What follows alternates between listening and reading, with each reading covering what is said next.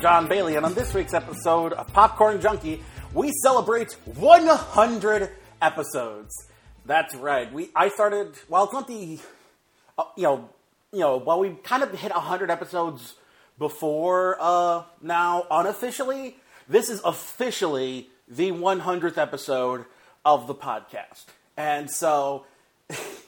Uh, in honor of that, I'm going to do something special for the discussion. But before we go to that, uh, we have to get through the dregs that was this weekend in in new releases.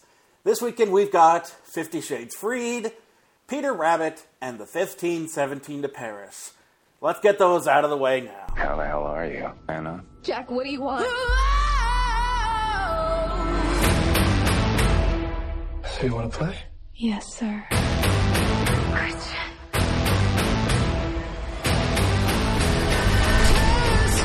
I made a vow to love you faithfully, forsaking all others, Did you sleep with her? to comfort you in times of need, and to keep you safe for as long as we both shall live.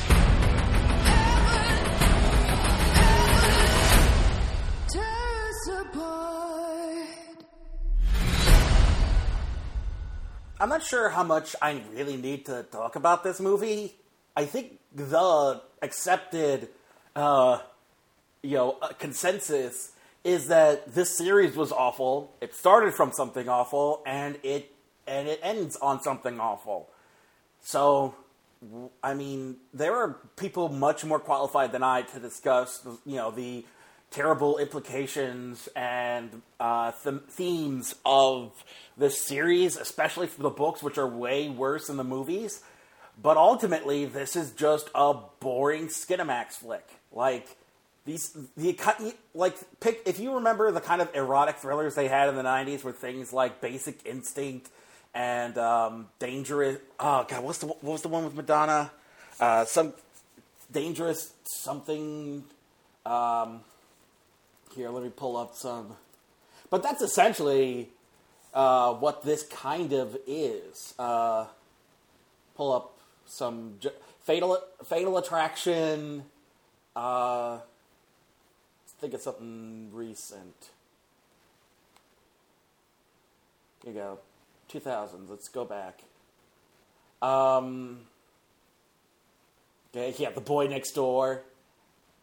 Uh, here, what's the one in the '90s? These were big in the '90s. These were all over the place. Okay, uh, 90, was it 93? No, um, Color of Night, Dangerous Heart, Dangerous Touch, The Maddening, whatever that is. A lot of these don't even have, uh, uh, Wikipedia pages. They're so, you know, un, un, un, uneventful and, you know, not worth mentioning. Where is it? I'm Dangerous Tonight uh, Naked Obsession, Body Chemistry. Where the heck is the one I'm thinking of?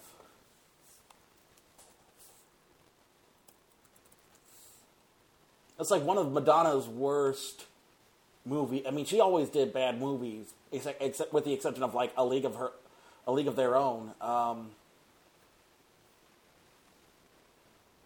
all right, Dick Tracy.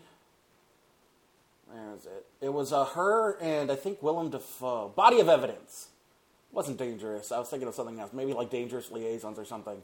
No, a Body of Evidence, which is like some weird BDSM. This is the Fifty Shades movies are essentially this generation's Body of Evidence.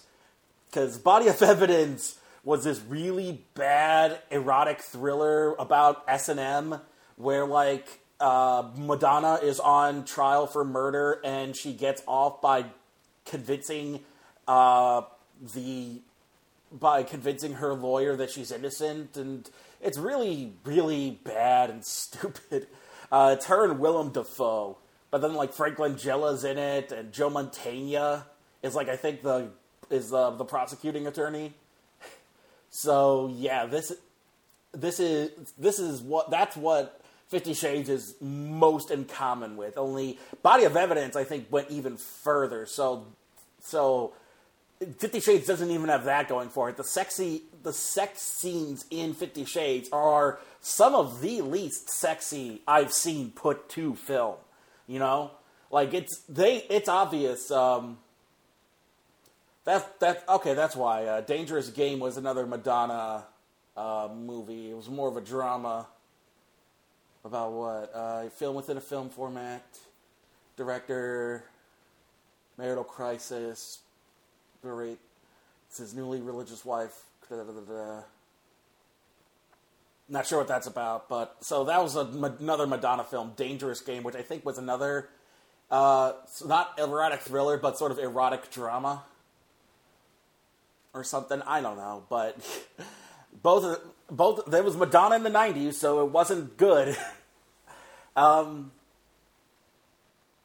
yeah, it's just I don't that talking about things related to the genre or is more interesting than talking about this movie because Dakota Johnson isn't all that charismatic or interesting. Jamie Dornan is pretty stale and unappetizing un, un, and unappealing, even though they've toned down how much of a dick Christian Grey is. I mean, he is just a colossal douchebag in the books. And as much as they've toned him down to be somewhat tolerable in these movies, he's still just a flaming bag of douche. And he is, and even no, Jamie Dornan can't do anything with this character.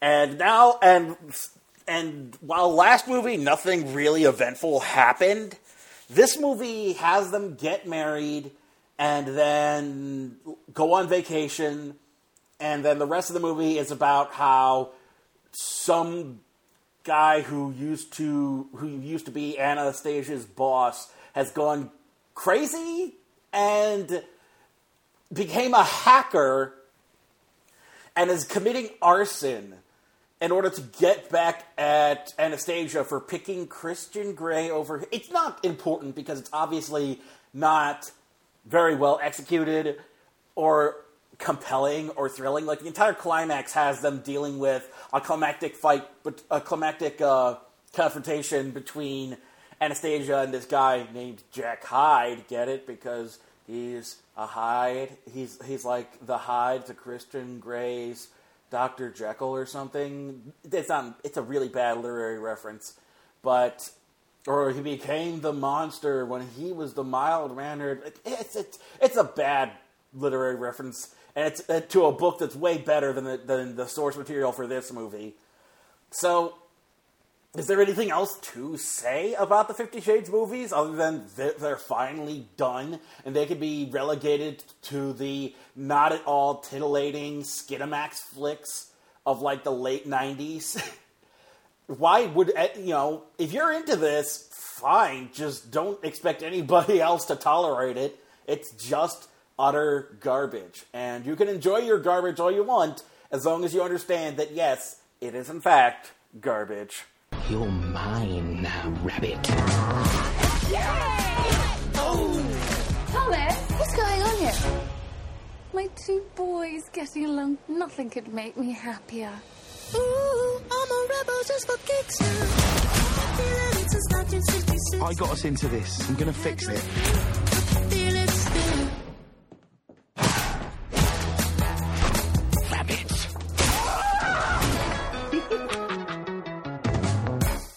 There's a topic that this movie inspired in me that I want to get into, but I that would really pad out the review, and I think would make more for a discussion point later on. Suffice to say that I blame John Katzenberg for the current state of these sort of live action kids movies, uh, live action and animated kids movies. I fully put that on Katzenberg and DreamWorks, and I'll explain why in a further discussion. But you know, uh, let's just. But for right now, let's just uh, let's just say that Katzenberg is to kids' family uh, cartoons and comedies as Judd Apatow was to adult comedies. That their whatever innovations they were doing at the time have since become stale and are currently ruining the genre as a whole.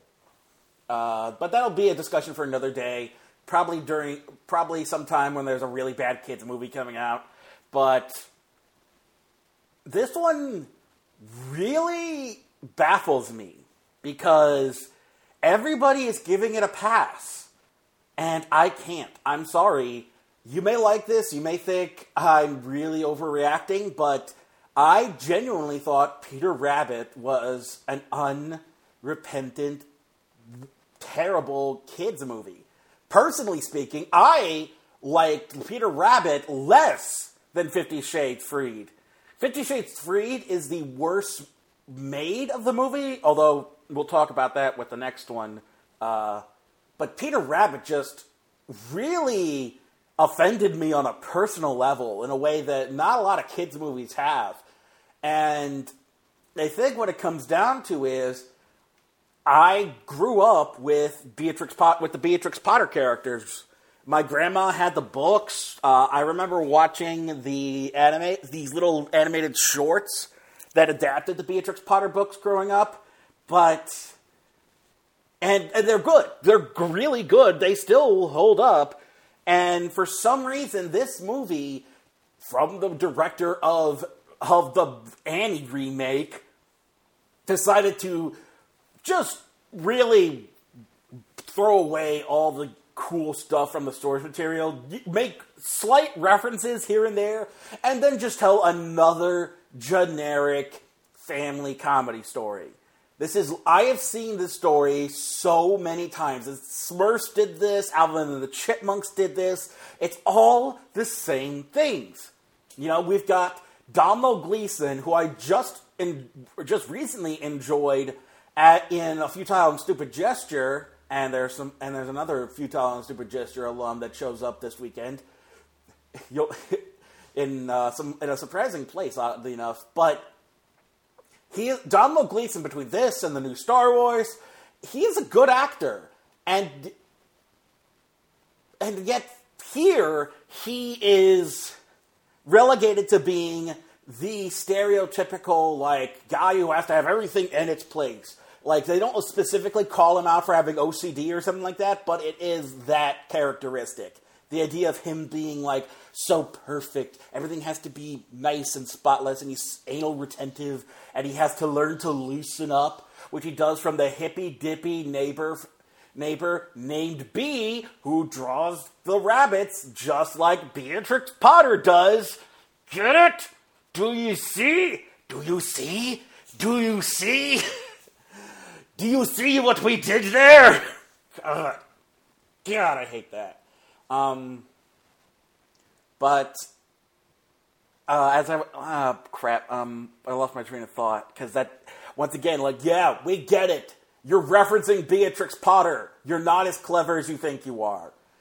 Um, so yeah, the hippy dippy artist lady has to get the uptight businessman to loosen up and take the stick out of his ass, and then magical creatures involved. And look, man, I don't, I'm done with this. I can't with this, with these stories anymore. And the fact that people, I don't get why people are giving it a pass because it's doing all this, all the same stuff as all these other kid movies. This, there's a trio of sparrows who sing pop songs for no reason other than to sell the soundtrack, and they even dab at one point. People may not have noticed. I saw the dab. I saw the sparrows dabbing. Don't think I didn't see the sparrows dabbing. Also, they also made a, an obviously male sparrow based on its pattern have a female singing voice. It's why? Why not just make them all female sparrows? Why, you, why are you putting a male in there if there's not, if you're not going to utilize the male voice? And if you are going to make it the male voice for some of the pop songs, why does he why does he mouth along with the female voices in the pop songs you're using? What Yeah. Um, there was one thing I wanted to be sure before I called it out.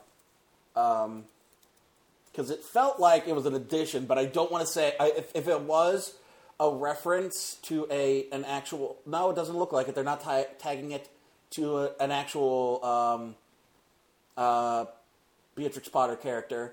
Uh, they named a recurring elk character Felix D'Eer as in D, so D apostrophe E E R. That has to be the laziest name. Peter Rabbit, Co- Peter Rabbit, Cottontail, Mo- Flopsy Moppy and Cottontail Rabbit, Benjamin Bunny, Tiddlywinkle, Mr. Todd, jo- Johnny Town Mouse. Uh, you, you see, these characters have Jemima, Jemima Puddle Duck, Jeremy Fisher. All of these characters have unique, interesting names. Felix Deer. One, what? Number one, he's not technically a. He's only, you know, he's only technically a deer. He's actually an elk. So why would he be named after a, an animal that's only slightly related to him? Number two, that ha- number two, why name him that at all? Why they don't even call out his name? I learned this from the credits. I learned this from looking it up on on the internet because they don't name him in the in the movie at all. He's just a deer who goes headlights when he's staring at a car. Because deer do that. I this movie just bothers me because everything is so tired. They do they do some of the oldest, most hackneyed slapstick I've ever seen. This is this is some Home Alone crap that they're pulling on this guy, where he has actual bear traps. Well, technically, I think they're rabbit traps. I don't think they're big enough to be bear traps, but like spiked metal clamping traps. Dig get dig into his skin, and yet thankfully there's not a hint of blood, because you know that totally happens when these things you know hit you, and then. And then it's all like random, and then he gets electrocuted like five times. And then they do it to another group of people in the movie who I think were literally there to make Domhnall Gleeson look like less of a prick. Oh, here are these two more posh and and stuck up snobs, more than more so than Domhnall Gleeson. So here's somebody who. So here are people that you know are make Domhnall Gleeson look better by comparison that never helps. That never makes a movie better. And the reason I called out Jeremy, uh, Jeffrey Katzenberg at the beginning is because this movie does something that DreamWorks made the norm for these kinds of movies. Alvin and the Chipmunks did it, Garfield did it, the Smurfs did it. Celebrity stunt casting. Where they don't have to be good voice actors, they just have to be a known quantity. So you've got Margot Robbie playing double duty as Flopsy, uh, the sister Flopsy. Not that you could tell them at all, aside from like the clothing. The clothing is the only thing that separates them. Uh, aside from Cottontail, who is whose only characteristic is that she is now some kind of unhinged, like violent psychopath. That's the characteristic they decided to give, and that's the character voiced by Daisy Ridley of Star Wars fame. So you've got two Star Wars veterans in here, and and they're both completely wasted. And then of course you've got Sam Neill, Rose Byrne, and Domhnall Gleeson, who are the main live action cast, doubling up their efforts and and voicing other characters because I don't know they the being in the live action parts weren't enough, and they didn't want to, and the studio didn't want to pay for more voice actors. And of course, the the biggest stunt casting of them all Sia, pop singer Sia, as Mrs. Tiddlywinkle, the hedgehog. Why is Sia here? There is no reason for Sia to be here other than you want kids who recognize Sia from the radio to be to be. Oh look, mom, Sia's in this movie. It's like when they got Katy Perry to play Smurfette. It doesn't add anything to the movie. You're just casting a celebrity so that people, you'll convince people this is a good movie because the celebrity's in it. And like James Corden, fresh off of playing High Five in the Emoji movie, is probably my least favorite part of this movie. Him as Peter Rabbit is just, just as unlikable as High Five. I don't get why people are giving this a pass. Just because he's not as obnoxious as High Five doesn't make him good. He's not a good characterization of Peter Rabbit. There are way better versions of Peter Rabbit. You could have cast just about anybody else besides James Corden, and it would have been a better movie just by that. Corden is not funny. Quit putting him in stuff he's not. That's like this is basically like putting Jimmy Fallon in a movie, and people are like, "Oh yeah, remember Jimmy Fallon was in that? He's funny, I guess." No, most of those late night guys aren't funny. That's why they're hosting late night shows. The only the only real exceptions to late night hosts not being funny are Stephen Colbert, Jon Stewart, and uh, John Oliver. Those are like the only exceptions. Because anytime anything anyone else, like then oh and Larry Wilmore, like those guys are funny no matter what. Even on late night, even on the late night format, they're funny. But I I can't watch. But I don't really watch late night with Stephen Colbert. I don't know how funny he is compared to the Colbert Report. I don't know how funny that uh, that is because I can't wa- I can't stand those late night talk shows. They're so cheesy, hackneyed, formulaic, and boring. They're not. They're like the antithesis of funny. Late night talk shows and radio and morning radio hosts. Those are like the bottom pillar of when it comes to comedy. They just are not. You can't be funny in those slots. You have to because in order to be really funny, you have to do something that isn't like maybe Conan. I think maybe Conan can is the one, only one to really be funny within those parameters because he's clever enough to. Conan wrote for the Harvard Lampoon for crying out loud. The dude, dude has comedy credentials. He's funny. James Corden, he's just a, he's just basically the comedy version of Piers Morgan, some hack British, some hack Brit that they brought over because oh he has an accent and people apparently don't mind that. Whereas John Oliver has actually interesting. The only reason his show still works is because he speaks truth to power, and he puts he speaks from a position of being a voice for people who don't have one otherwise. He, you know, he he would even though he's being he'll be silly and irreverent, like doing the whole bit of that a country is so irrelevant that you didn't realize that's not that's not that's not Belgium, that's the Netherlands. You know, he'll do stuff like that. You a country so irrelevant you didn't realize that's not Paraguay, that's Uruguay. Then that's not actually Uruguay, that's Bolivia. You know, he, he, little bits like that, or the hashtag not, or the little hashtag jokes. He'll be irreverent, but then he's still speaking truth to power.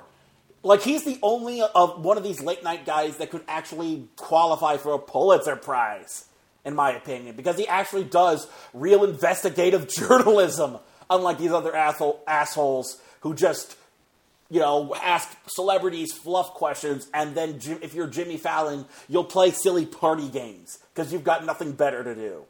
Oh, we don't have anything actually interesting to talk about or be funny, so let's play a party game. Yay! Jimmy Fallon is a dork from school who always threw the worst parties, but you were forced to go anyway because your mom didn't want you to be like a dick to the kid. Uh, just every I I feel like I'm going off on tangents now because this movie just gets right under my skin. It does all the same crap that Alvin that, that these live action cartoons have done, and yet everybody is okay with it this time. And I don't understand why. Why is it okay now when it was so bad all the other times? People didn't like it when the Smurfs did it. People hated it when Alvin and the Chipmunks did it. People can't stand the Garfield live action movie. Why is this one okay when it's literally all of the same things? What is different? What is so different this time around? That they have accents? That's the only thing I can think of. That people are suddenly turned into those three American girls from Love Actually, where they're like, "Oh, please say more things in your accent, James Corden. You're so funny." God, this movie is stupid. It's stupid, cliche. I saw every story beat coming from a mile away because this script was written in a half a day and rushed out. Uh, the, it was written half a day before the deadline was due, kind of writing. And people are just okay with it. Not only that, the animation looks out of place in so many areas. The rabbits, and, and when they're by themselves in a field, they look fine. When they have to interact with humans, I long for the day where we had things where we had the finesse and the actual like style of Who Framed Roger Rabbit. Because this is cool world levels of interaction with the humans. It is so badly done. And I don't get why people are okay with this. Because they really, these animals stick out so bad. And I think what doesn't help, what didn't help, was the fact that they showcased these animals in advertising for Cinemark, and they looked even worse. So all of that bad CGI that was carried over to the Cinemark commercials was in this movie. I don't get why people are okay with this. I don't understand. Why is this one okay when all the others, when it's just as bad as all the others? And I think the worst part is they they teased us. They teased us with what they could have done with an actual 2D animated Peter Rabbit, done in the style of the Beatrix Potter drawings. They're basic, they basically said, yeah, we could have done that, and we could have done an actual a- animated version of Peter Rabbit, but then how would we get in the really awkwardly anthropomorphic animals that really stick out and don't fit into the rest of the movie and fit it? And how would we get the sparrows dabbing and the, all the pop songs that we licensed? I, Sam Neill as the actual Mr. McGregor was pretty good. He could have been a Mr. McGregor foil through the whole movie. But they don't do that because they're a bunch of hacks and they don't have anything really interesting or new to offer. It's the same schlock. It's the same schlock, the same garbage they that they cook on that they mass produce and serve to the public. And for some reason, because this one has is flavored like bangers and mash, people are eating it up. I don't get it. I don't get it. I don't get it. And I will continue to rail on this movie the longer I hear, hear people say, well, it's not that bad. No, this is just as bad as Alvin and the Chipmunks and the, and the first Smurfs movie. Just as bad. And if you don't think so, well, I don't know what the hell you saw that I didn't, but I saw everything that sucks about modern day kids and family films on that screen. And on top of that, I saw them tease me with something that could have been an actually good movie and then went right back to the same garbage. No, screw this movie and screw Sony Pictures for dumping on a really good character. Thanks for wasting my time, you assholes. Something in you that you never activated lying dormant in there. Don't try and take any shortcuts. Do what you know is right. We've been chosen for this great work. I don't know, man. You ever just feel like life is just pushing us towards something, like some greater purpose?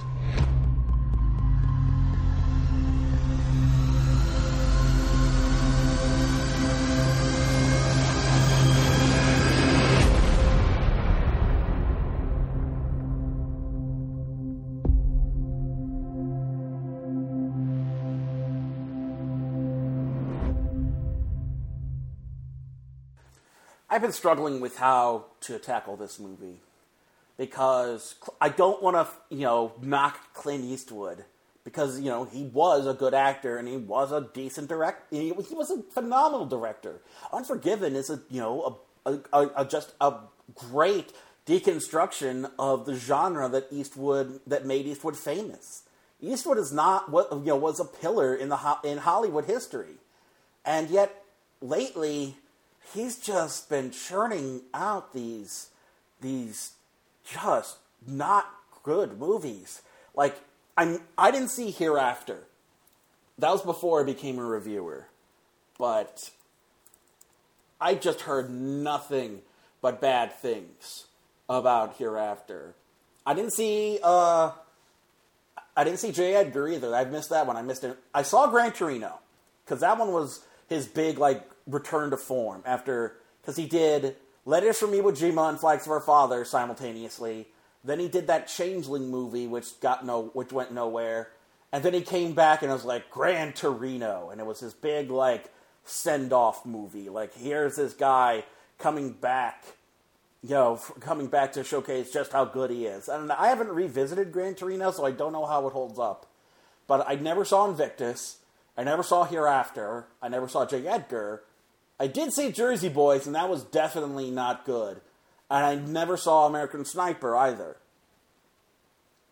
And then lately we've had Sully and the 1517 to Paris. And from what I remember, Jersey Boys was Clint Eastwood's like technically worst film. Like for everything else I saw from him, all the direct, you know, all the direction he's done, from what I remember and what I've seen, is is um was you know was at least you know uh at, at least admirable and was a was well directed and well shot and well produced. Jersey Boys was the first one that looked like somebody was making it in the backyard on their iPhone. It really was, and especially since that was the same year that American Sniper came out. Jersey Boys looks like somebody who has no idea what they're doing and was making their first ever film. I don't understand what, how that came to be. You know, like how he went from because I mean, before that, his last directorial thing was J. Edgar, and even though I heard that was a bad movie, at least it looked like a movie. Jersey Boys can't even say that. There are better versions of Jersey Boys that are just the musical shot by people's camcorders in the audience. And yet, he seemed to have topped himself in terms of quality. Like, Jersey Boys was his least competent film until now. The 1517 to Paris, which I was holding out for, it could have been good. You know, it's an interesting. I, I figured it had to be an interesting story, but the 1517 to Paris is probably going to go down as one of Eastwood's worst movies he's ever produced and made because it's just mind bogglingly tedious and not at all interesting until the actual terrorist attack that they depict. Like, the movie opens up, the first act is about them as kids. And for some reason, the entire first act has supported has supporting cast of comedians. Thomas Lennon is the principal of the Christian school where they all met. Je- uh, Jenna Fischer from The Office and Judy Greer from Archer are the are two of their are there are two of the guys' moms.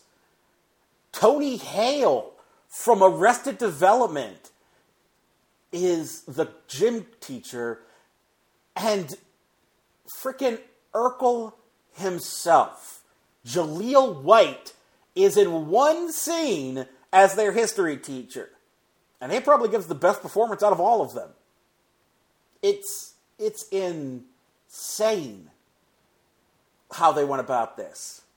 And it, it and it just reeks of incompetence the whole way through. The basic idea is that you've got uh, the three guys, all of the people involved in the actual attack, uh, aside from the terrorist himself, Ayoub El Khazzani, uh, Spencer Stone, uh, Anthony Sadler, and Alex Skarlatos, the three Americans play themselves, as does Mark Mark Moogalian, the uh, and his wife Isabel. They played themselves. Mark was one of the one of the only uh, casualties. Um, he he was a victim and suffered major damage to you know he, he was shot and whatnot.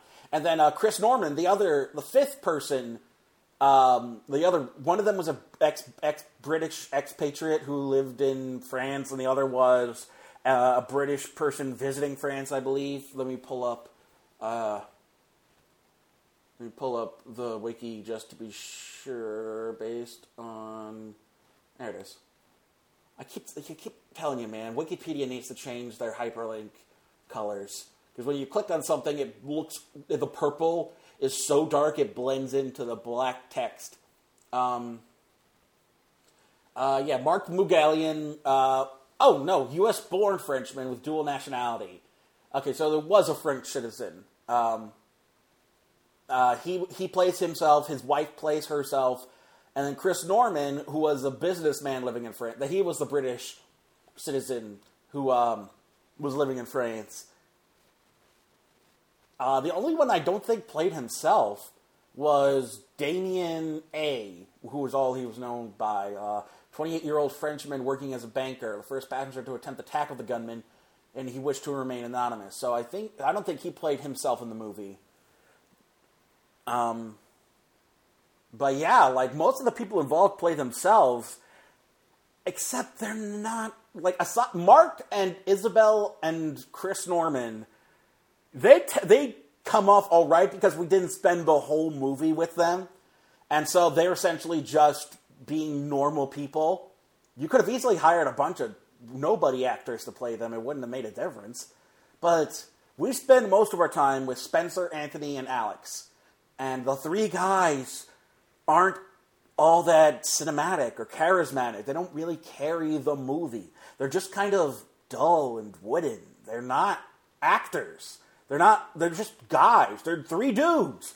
And so for the most for most of this movie, we're just watching three dudes living their life. It's not compelling. And somehow, like somehow at some point, Eastwood forgot, oh yeah, in order to make a movie interesting, you need actors who can provide pathos. And these guys aren't trained actors, so they can't give you the kind of, you know, performance that you would expect. And here's the thing. You could easily recast this movie with three actual actors as these guys. First up, uh, Spencer Stone, look him up. Now look up Miles Teller. Shave Miles Teller's head, he could easily play Spencer. Next up, uh, we've got uh, Alex Gara, Alex Skarlatos. Who has, a, he has a Greek sounding name, yet he says he's German. I'm not sure if there was a thing in translation or something. But um, uh, look up Anthony, Alex Skarlatos, and then look up um, Liam Hemsworth.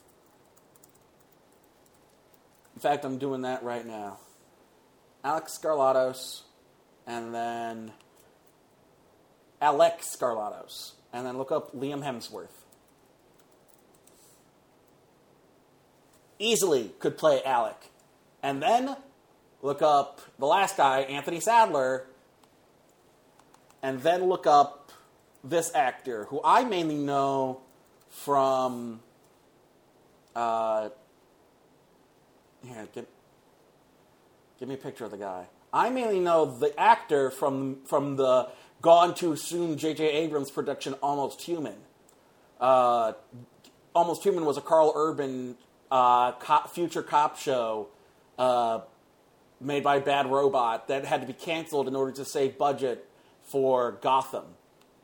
And the actor I'm thinking of played an android in in uh in the movie who was forced to be with because all the cops are supposed to have android partners, and so Karl Urban is saddled with an, an older model played by Michael Ealy.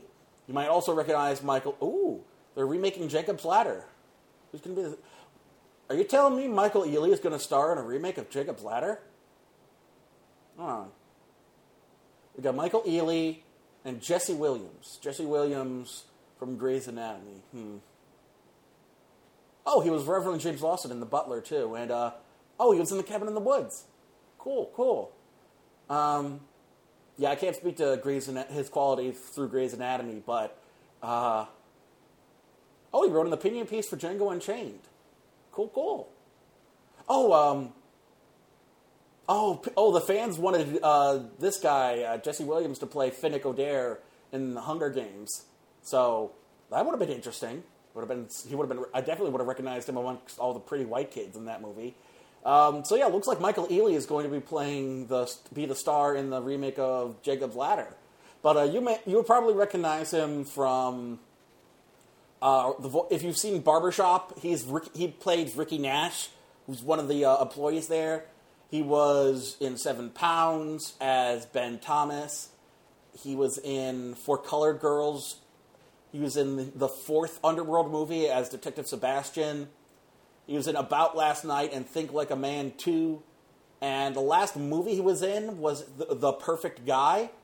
But he's, but he's been on uh, TV in uh, in the, in a couple of main roles. Um, the following, he was Theo. Secrets and Lies. He was Eric Warner. Uh, he was he was in a TV movie. He was in a TV adaptation of Their Eyes Were Watching God as Virgil Tea Cake Woods, and he was in uh, that the um, the show Flash Forward as Marshall Vogel. So I mean, you would you would recognize him if you see him. But look up Michael Ealy, E A L Y, and look up Anthony Sadler. Miles Teller, Michael Ealy, Liam Hemsworth. Easily could have played these three guys. But Clint Eastwood decided, no, I can't do that. I have to cast these three guys as themselves because they're the real heroes. And I swear to God, none, whenever you try to stunt cast a movie like that, it connect like I don't even know if it worked that well when they did it with Jackie Robinson back in the day because you need a charismatic and compelling person if they're going if, even if they're going to play themselves. There's a reason Hollywood casts professional actors to play real life people because there's a difference between being yourself and portraying yourself on film. And these kids are not ready for prime time. It also didn't help that they were reading out a script written by written as a, written by a first timer. You know what? You know what this? Uh, you know what the writer of this movie did before this? Dorothy Blyskal. The last thing she did before writing the 1517 to Paris was as a production assistant on The House, War Machine, and Logan. She was a PA. She was an assistant on movies. She didn't. Do, this is her first actual writing assignment. She's apparently tied to something called That's Entertainment from 2014, which I don't think saw the light of day. I don't know anything about this, but this is her first major motion picture, and she is not a good writer.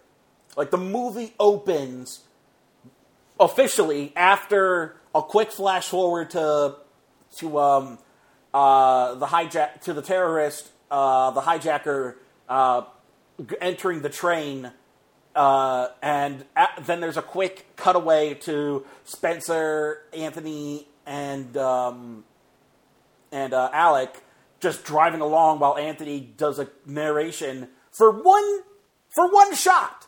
Literally one shot, one sequence. Anthony narrates the movie. Hey, you probably you know da da da, but you you know, but let me tell you about how we first met. And I never come back to him narrating. He never narrates again. And then after that, the first official scene in the movie is Jenna Fischer and Judy Greer chewing out a teacher at a Christian school for suggesting that their kids might have ADD because their kids are acting out. And instead of doing something about it, they act like medicating your children is the worst thing ever. Folks, as a man who suffers from depression, lives with depression, and who uh, is on the autism spectrum uh, as a high functioning uh, person with Asperger's syndrome, I have to say, hey, moms, eat me with your self righteous bullcrap. No, your God isn't going to fix your child's mental disorders. You need to treat that. You need to treat that. You can't just pray it away. And then like the then like the teacher's also a dick because she throws out, well, children of single moms are statistically more likely to act out. And it's like, my God is b- bigger than your statistics. Your God is nothing, woman. Eat me with your self righteous bullcrap. I'm, I hate this. I didn't come here to pay for a, a Pure Flix knockoff. Eat me, Eastwood. Eat me, Dorothy Blyskal. Don't shove your bullcrap down my throat. And this movie that's supposed to be about these three guys who stopped a terrorist. What's this bullcrap, bullcrap self righteous self-righteous like ableism. Oh no, we can't medicate our kids. We can't just pump them full of drugs. Oh, that's right. Because that's the problem. It's the drugs. God forbid they not be eh, psychonormative. God!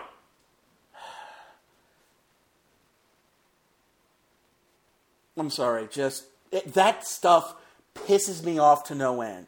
It doesn't help that the rest of the school is like all of the teachers and all of the staff are played by comedians, and it's like this school was written as a comedy because the kids already, you know, the kids aren't in class when the bell rings, and so they have to go to the principal's office.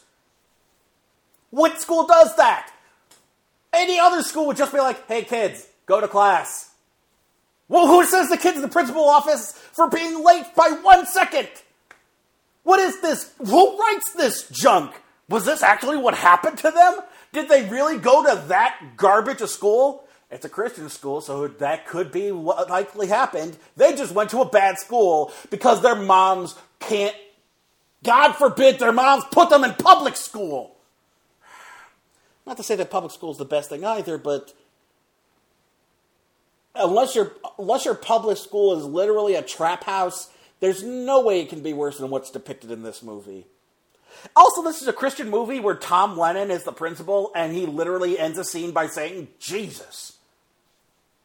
Who says like he's supposed to be a, he's supposed to be like a self righteous, you know, holier than thou Christian? What's he doing taking the Lord's name in vain? Lee's kid, Anthony, Anthony, as a little kid in this middle school, goes to the principal for language, for saying naughty words. The first act of this movie is utter and complete garbage. The second act of this movie is basically watching these three guys slideshow from their vacation. This is where we were at the Coliseum. This is where we went to the Trevi Fountain. This is the hostel we stayed in. This is the really cute girl that we ogled at the hostel we stayed in. That's also a thing that happened. They literally pan up, and the camera showcases the thighs and backside of the woman who runs the hostel they stay at in Italy. I think it was Rome. Just bite me, movie. Bite me. The more I think about this, the more I want to put it on my least favorite list because, it, if nothing else, it qualifies as an honorable mention. I really hope it doesn't get worse than this because it is some of the laziest filmmaking and is some of the just all around. It, this has to be one of the worst scripts I've ever seen written. The only thing that is any good is the is the recreation of the attack on the train. Everything else is the first act. Like I said, is this offensive Pure Flix grade coming of age story for kids with a really weird obsession with guns and war. Because, yeah, you know, kids who are always going in trouble with the principal, obsessed with war and have a, having a collection of guns. Yeah, nothing wrong with them. No red flags there. They're just good, pure, red blooded Americans. Ugh. This movie just, the more I think about it, rubs me the wrong way. And, um, uh, just just. Uh, I've lost my train of thought, as it were. Uh, yeah, like like I said, the first act feels like something out of a Pure Flakes movie. The second act is three three guys going on vacation, like it's an Adam Sandler movie. And the third act is the only thing good about it because it recreates the most the only thing you'd want to see them do, the only interesting thing they do. I mean, hell, we the least you could do is talk about the other two guys, the two British guys that were there, or like the British guy and the French guy, technically. You could talk about those two. Those two guys and the guy's wife, they have a story. Why aren't we talking about them? Because what, the three Americans wrote the book? They, those three people have a story. Tell that too. Why are those three people not important? They also got awarded medals for helping to stop the attack. They are important. Why are you leaving them out? Uh, the more I think about this movie, the more it just it, it also baffles me that it, that this came like I could imagine this from a first time director as well as a first time writer. This is from a first time writer who used to work whose only other work is as a production assistant and a and an Academy Award winning pillar in the Hollywood community. This is something I wouldn't even pump out on DVD. I would bury this until until like somebody bought it for five bucks to stream on like Crackle. This is not a good movie, and it's sad that this is where Clint Eastwood's at. That this is the kind of movie he makes now. Next thing you know, he will be making Pure PureFlix movies. He might as well. So, yeah, this was not a good weekend. This was overall a loss of a weekend. But we'll make the best of it. And after the break, I'm going to do something special that I've never done before. I'm going to break down my 100 favorite movies. So stay tuned for that. The four of you enter a dark room lit only by two torches. In between the torches stands a robed figure with a long white beard. Greetings, travelers. The fate of the realm is in your hands. What is it that you require? Uh, well, I was just saying that I probably could use an insurance policy on the realm as a whole because if we're the ones saving it, uh, I, I may be getting a chance to cash that in. You know, I was just wondering, um, how intelligent can some of these creatures be before it gets weird if I eat them? Pit DM would be really nice. Oh, I guess it's my turn. Damn it. no, keep that. Yeah, use that one. Join our bumbling protagonists as they try not to die and maybe save the world in the process. Welcome to Tragic Missile. All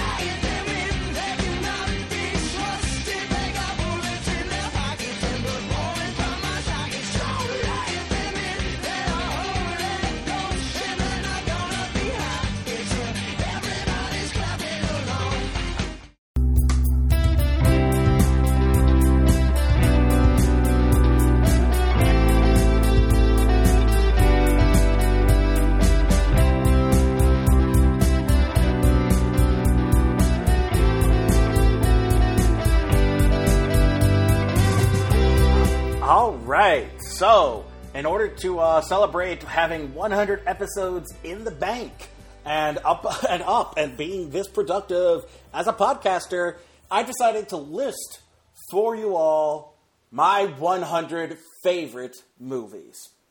I, you know, I would do something with the actual podcast itself, like maybe list some bits, but I don't think enough people listen for me to, you know, conduct that poll. So we'll wait for that one. But I wanted to break down my 100 favorite movies for me personally. They're not all going to be great movies. They're just movies that are personally important to me and that I thought were really good movies. And so let's get this thing started. Uh, no real countdown, no real fanfare, because there's a hundred of these and we need to get through them all.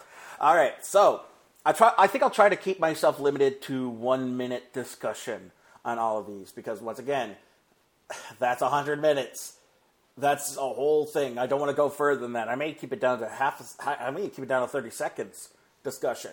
Okay, so uh, where are we at right now? Uh, go. Hood, number one hundred. Hoodwinked.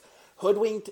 I think is a. It does better than you know. Does about as well as what Shrek did when it comes to fairy tales. Even though its animation is pretty cheap, they make up for it with really clever, you know, dialogue and humor.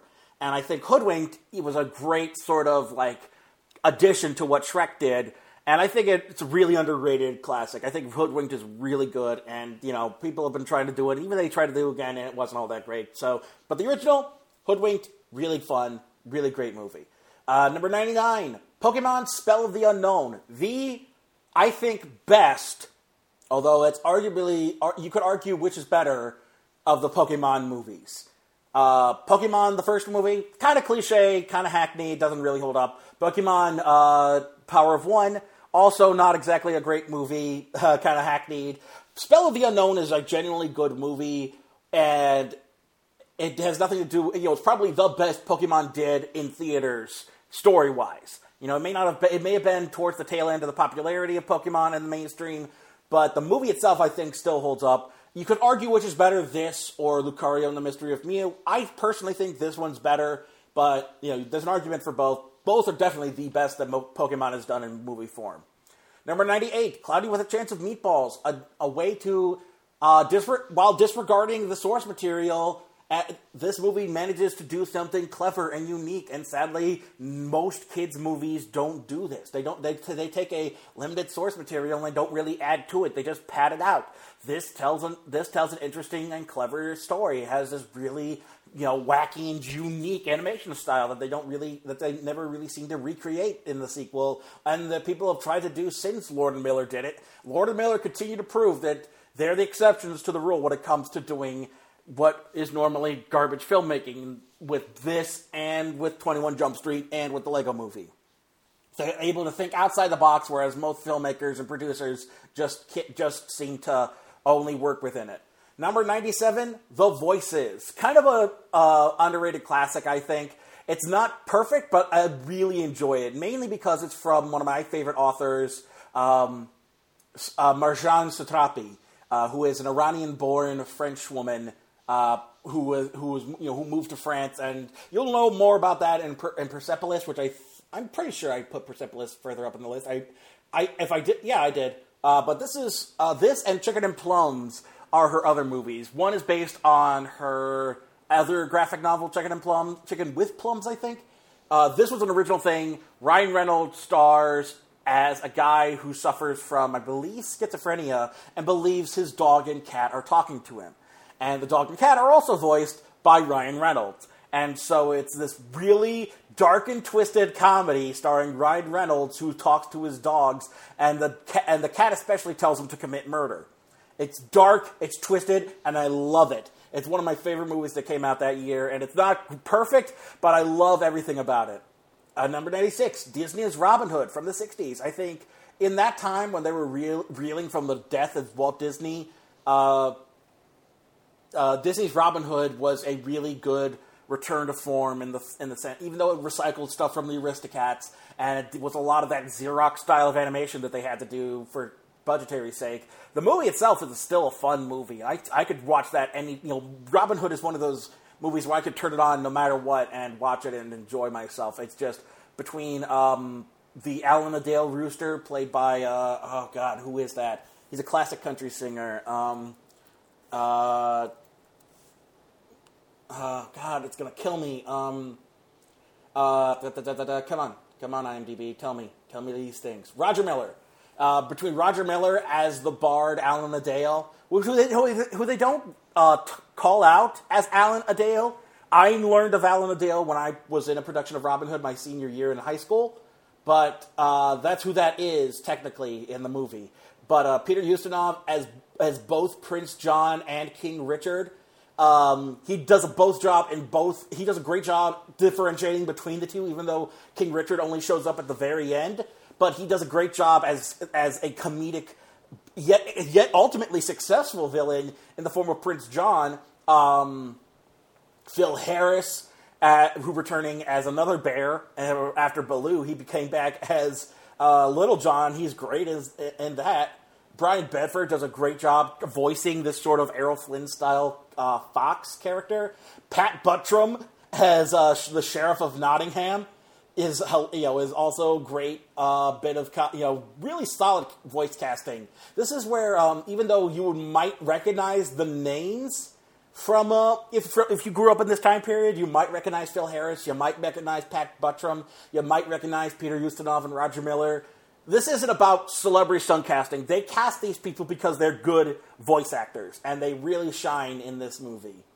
Uh, number 95, Catch, uh, Hunger Games Catching Fire, the best in that series. It reaches that pinnacle with Catching Fire, and I think Mockingjay was sadly a, a step down in terms of quality. It, Mockingjay, both parts are essentially the Return of the Jedi, whereas Catching Fire is kind of the Empire Strikes Back. It's a really great movie. Really steps it up from the first movie, which I thought was good, but had some problems. And um, uh, Catching Fire was a really great uh, way to continue that story, and it just didn't really end on the high note it deserved. But uh, that's just me. Number 94, speaking of Lord and Miller, 21 Jump Street. I think 21 Jump Street is is the lightning in a bottle that Hollywood continues to try and catch with things like Baywatch and Chips, and they just can't do it. Because Lord and Miller are the kind of guys that are able to catch lightning in a bottle. Just let them do that. You guys do something else. Just a hilarious movie all around. And even though they may do some of the improv stuff that has become known with uh, modern day comedies, the script in and of itself is still because that's the thing. Phil Lord and Chris Miller were kicked off of Han Solo for doing a lot of improv, but at the same time, they've managed to edit out most of the crappy improv, and there is still a structure to their stories. Whereas a lot of comedies tend to forego that and think, oh, we could just make up the whole thing as we go. Whoop-de-doo, And no, can't do that. Number 93, They Live. They Live is still probably one of it's probably my it's definitely my favorite John Carpenter movie. I think I don't think there's anything of his higher up on the list, but even though it's a, it's a trashy B movie, it's still like the things he's commenting on are still relevant to this day. It's crazy how this campy B movie about aliens taking over through corporate media and whatnot, and uh, is still relevant in this day and age. And like I think, even though it's, I don't know how well it holds up, but I think it's still a solid movie no matter what. And I think people should go back and watch it. Uh, number 92, Ghostbusters, the original. I think that's another one where you've got these guys who are more familiar with improv comedy, but they're able to help create this funny, well structured movie about these guys who got, who bust ghosts. It's a unique it's a unique story. It really hasn't been done in quite the, that way before, and sadly, they never really were able to capture that magic once again. It, it's still lightning in a bottle. It should, you know, it shouldn't have worked. It did. Unfortunately, you can't really recreate that. Even with 22 Jump Street, they don't really recreate the same thing as the first movie. They just are able to continue it in a fun way. Uh, Ghostbusters is one of those ones I think we should just leave alone, move along to something else, do something else, try to focus on other stuff that seems like it won't work, and then find a way to make it work. Uh, number 91, a recent entry, The Post. I still think The Post is is one of Steven Spielberg's best movies in, in, in terms of his commentary on uh, modern day life. You know, modern day politics and him trying to overcome something that's affecting him from real life. Like, I don't know how good Munich is, but that I talked about in the in the review how that Munich was him tackling the Palestinian, Israeli-Palestinian conflict, and how um, War of the Worlds was him tackling 9/11. I think The Post is just one of those movies that needed to be said. And people are saying, "Well, the New York Times are the real thing," but that's the thing. The The Post is about how the Washington Post went from a DC area like local paper to a national new, you know, national stand, you know, newsstand staple. The Washington Post would still probably not be a local DC paper were it not for the people involved in this story. These are the people who helped make the Washington Post what it is. And I think that's the part that people are forgetting. That it's not just about how who broke the story first, it's about how the Post built itself up and, and made itself bigger than anybody could possibly imagine through the course of events that happened in this movie. Uh, number 90, X Men First Class. Probably one of the best, if not the best, of the titular X Men movies. Like, you could argue which is better, this or X2. I've heard people say X2 is probably the best X Men movie uh, that's about the actual team of the X Men. But I think this one it just it because I mean by throwing it back to the '60s, trying to tell this unique origin story, trying to tell this unique origin story in a way that they haven't really before, in the sense that you've got these two parallel ideals, once again, the Martin Luther King uh, and uh, Malcolm X approaches that people have called out with Xavier and Magneto. And so you've got Xavier who wants to live within the society, and Magneto who wants to, re- you know, just completely start over with society. And you see how these uh, mentalities build, you know, originate from with each other, and you get to see how you know essentially a, an origin story for the X Men that we haven't before. Because I mean, even in the first X Men movie, the team was already formed. This is a real sort of origin for the characters, and it tells it in a unique way that has that that you know that it was continued well for the for the most part in Days of Future Past, and then just kind of crapped the bed in Apocalypse. And Dark Phoenix does not look promising later this year. But hey, at least it started off good. Uh, number 89, The Exorcist. Uh, quite possibly my favorite uh, horror movie, uh, all things considered. Uh, no, no, I guess there's more later up on the list, but still, like one of the best horror movies of all time. It really, once again, it show it does it showcases how science can't determine in a logical way what's happening to this girl. They go about it logically the whole time.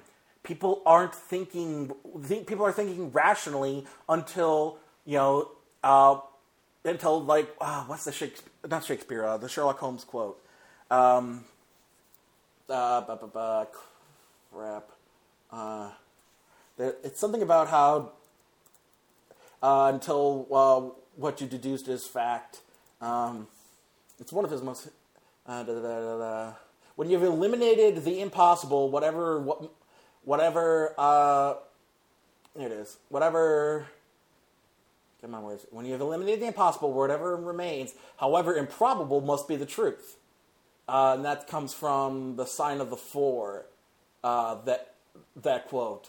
And yeah, I mean that's kind of what this movie does. This movie eliminates all of the possible subjects, and then it it isn't until they just realize, look, we've gone through the medical stuff, we've done all these tests, everything says she's normal, but obviously something ain't right. That's why we're bringing in the priest. Even the priest acknowledges, look, this is an archaic notion. You should, you know, don't rely on us. Go see a doctor. And she's like, "We've seen the doctor. You come see my child." And the priests have to acknowledge that, you know, this is what's what's really happening. And the priest, the main priest character, is a man who having a crisis of faith, and who has to come to terms with that in the wake of this exorcism and in facing this demon. And it's something that everybody tries to recreate in an exorcism movie, and nobody seems to be able to do.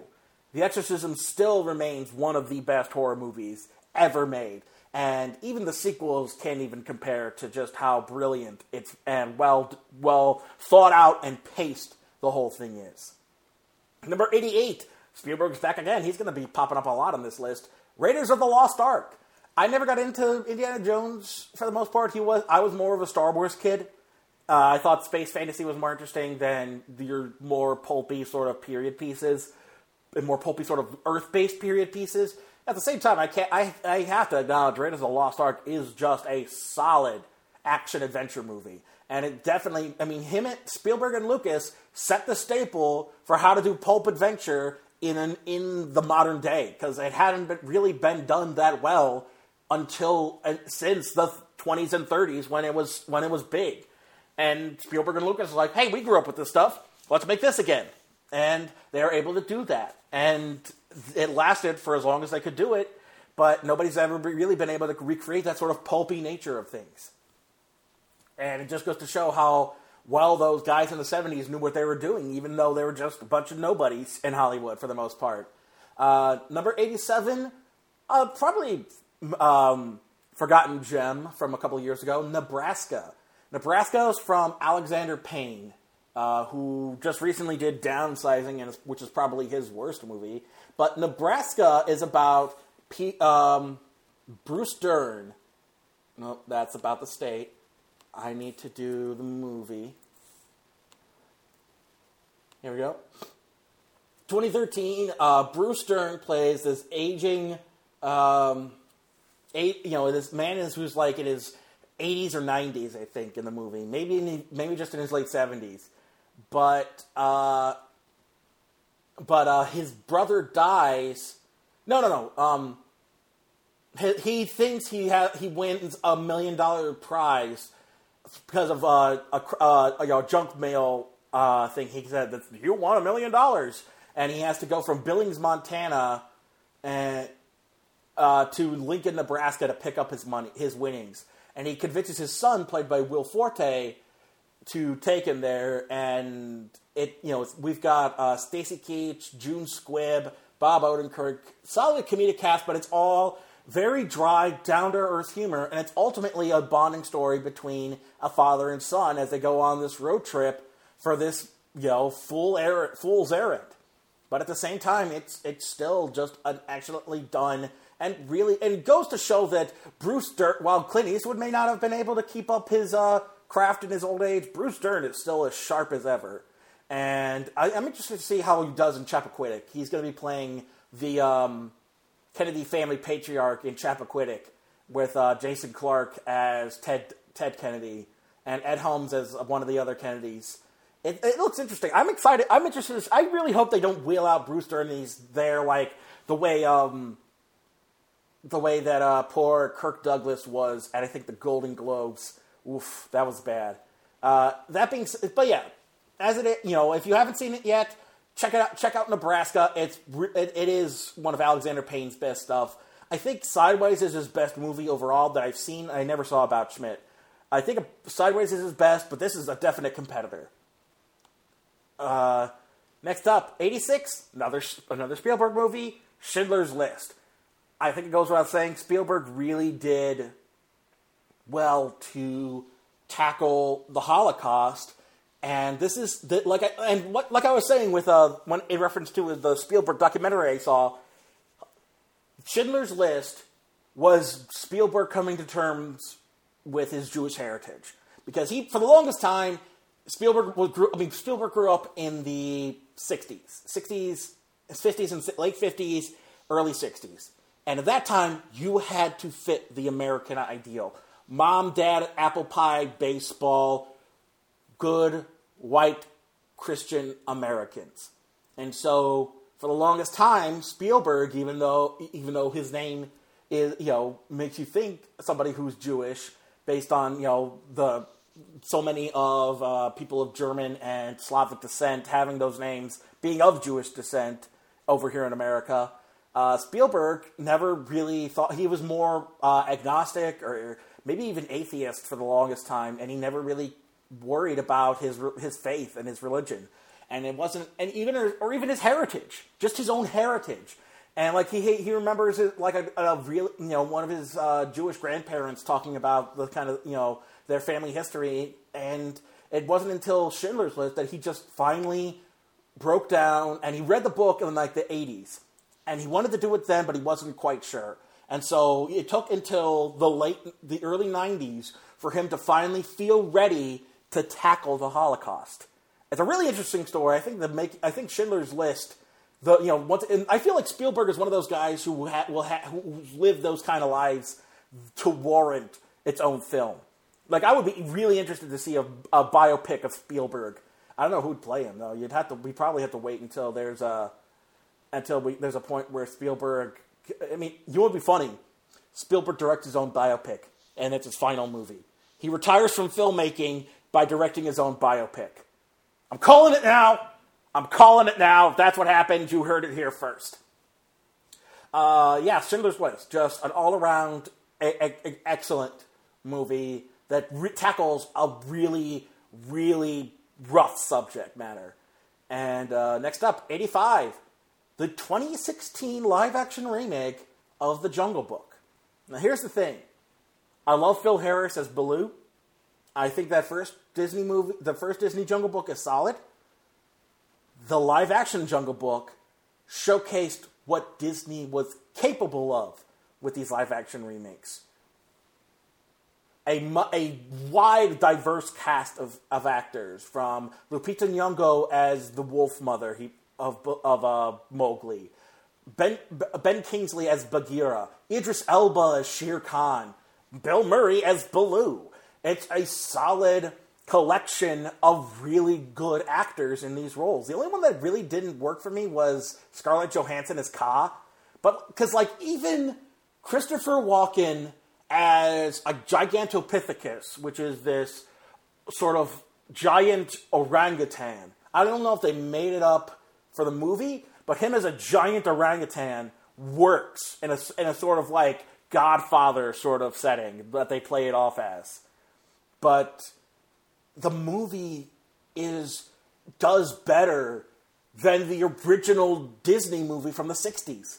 It improves on it on just about every way, shape, and form, and it showcases what these live action remakes are capable of.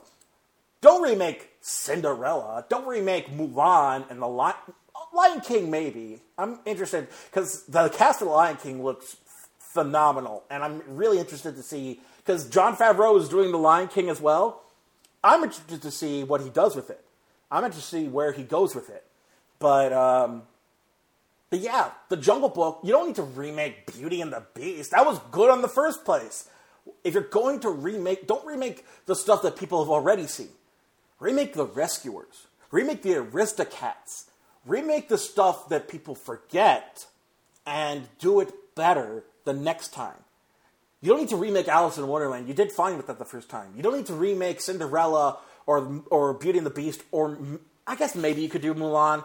Maybe maybe I don't know. I'm not. I don't know. It's not coming out till next year. But mm, mm. live action Little Mermaid. Look, that Little Mermaid was fine. What else are you gonna do with it? I don't know. Like what? Where you're really gonna go with it now that you're doing it again? Uh, I mean, the Jungle Book set the precedent for here's how you take a decent, a, a pretty good Disney movie, make it even better. And make it true to the source material, make it more interesting, just make it an all around phenomenal movie. And, and the more I think about it, the more I love that version of the Jungle Book. And it's probably going to be my definitive version to watch. Uh, number 84, Goldeneye. Quite possibly my favorite Bond movie. Um, it's the one I first. You never forget your first Bond. And for me, my first Bond was with Goldeneye. That was the one where we played it at home on the 64. That was the one where we went to theater to see it with my parents. I think I was uh, seven at the time. I may not have gone seen it in the theaters, but that's what you know. The, the 90s, the era of Pierce Brosnan is what set the precedent for me seeing Bond movies with my dad, and it was a birthday present for him because they would always come out in November, and it was like always right around his birthday too. So it was a great birthday present for him whenever they came out. But GoldenEye, I think, is the one that works best for me as a Bond film.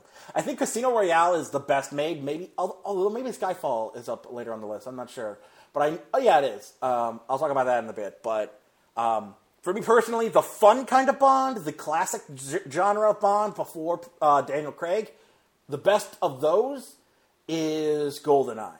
At least for me personally.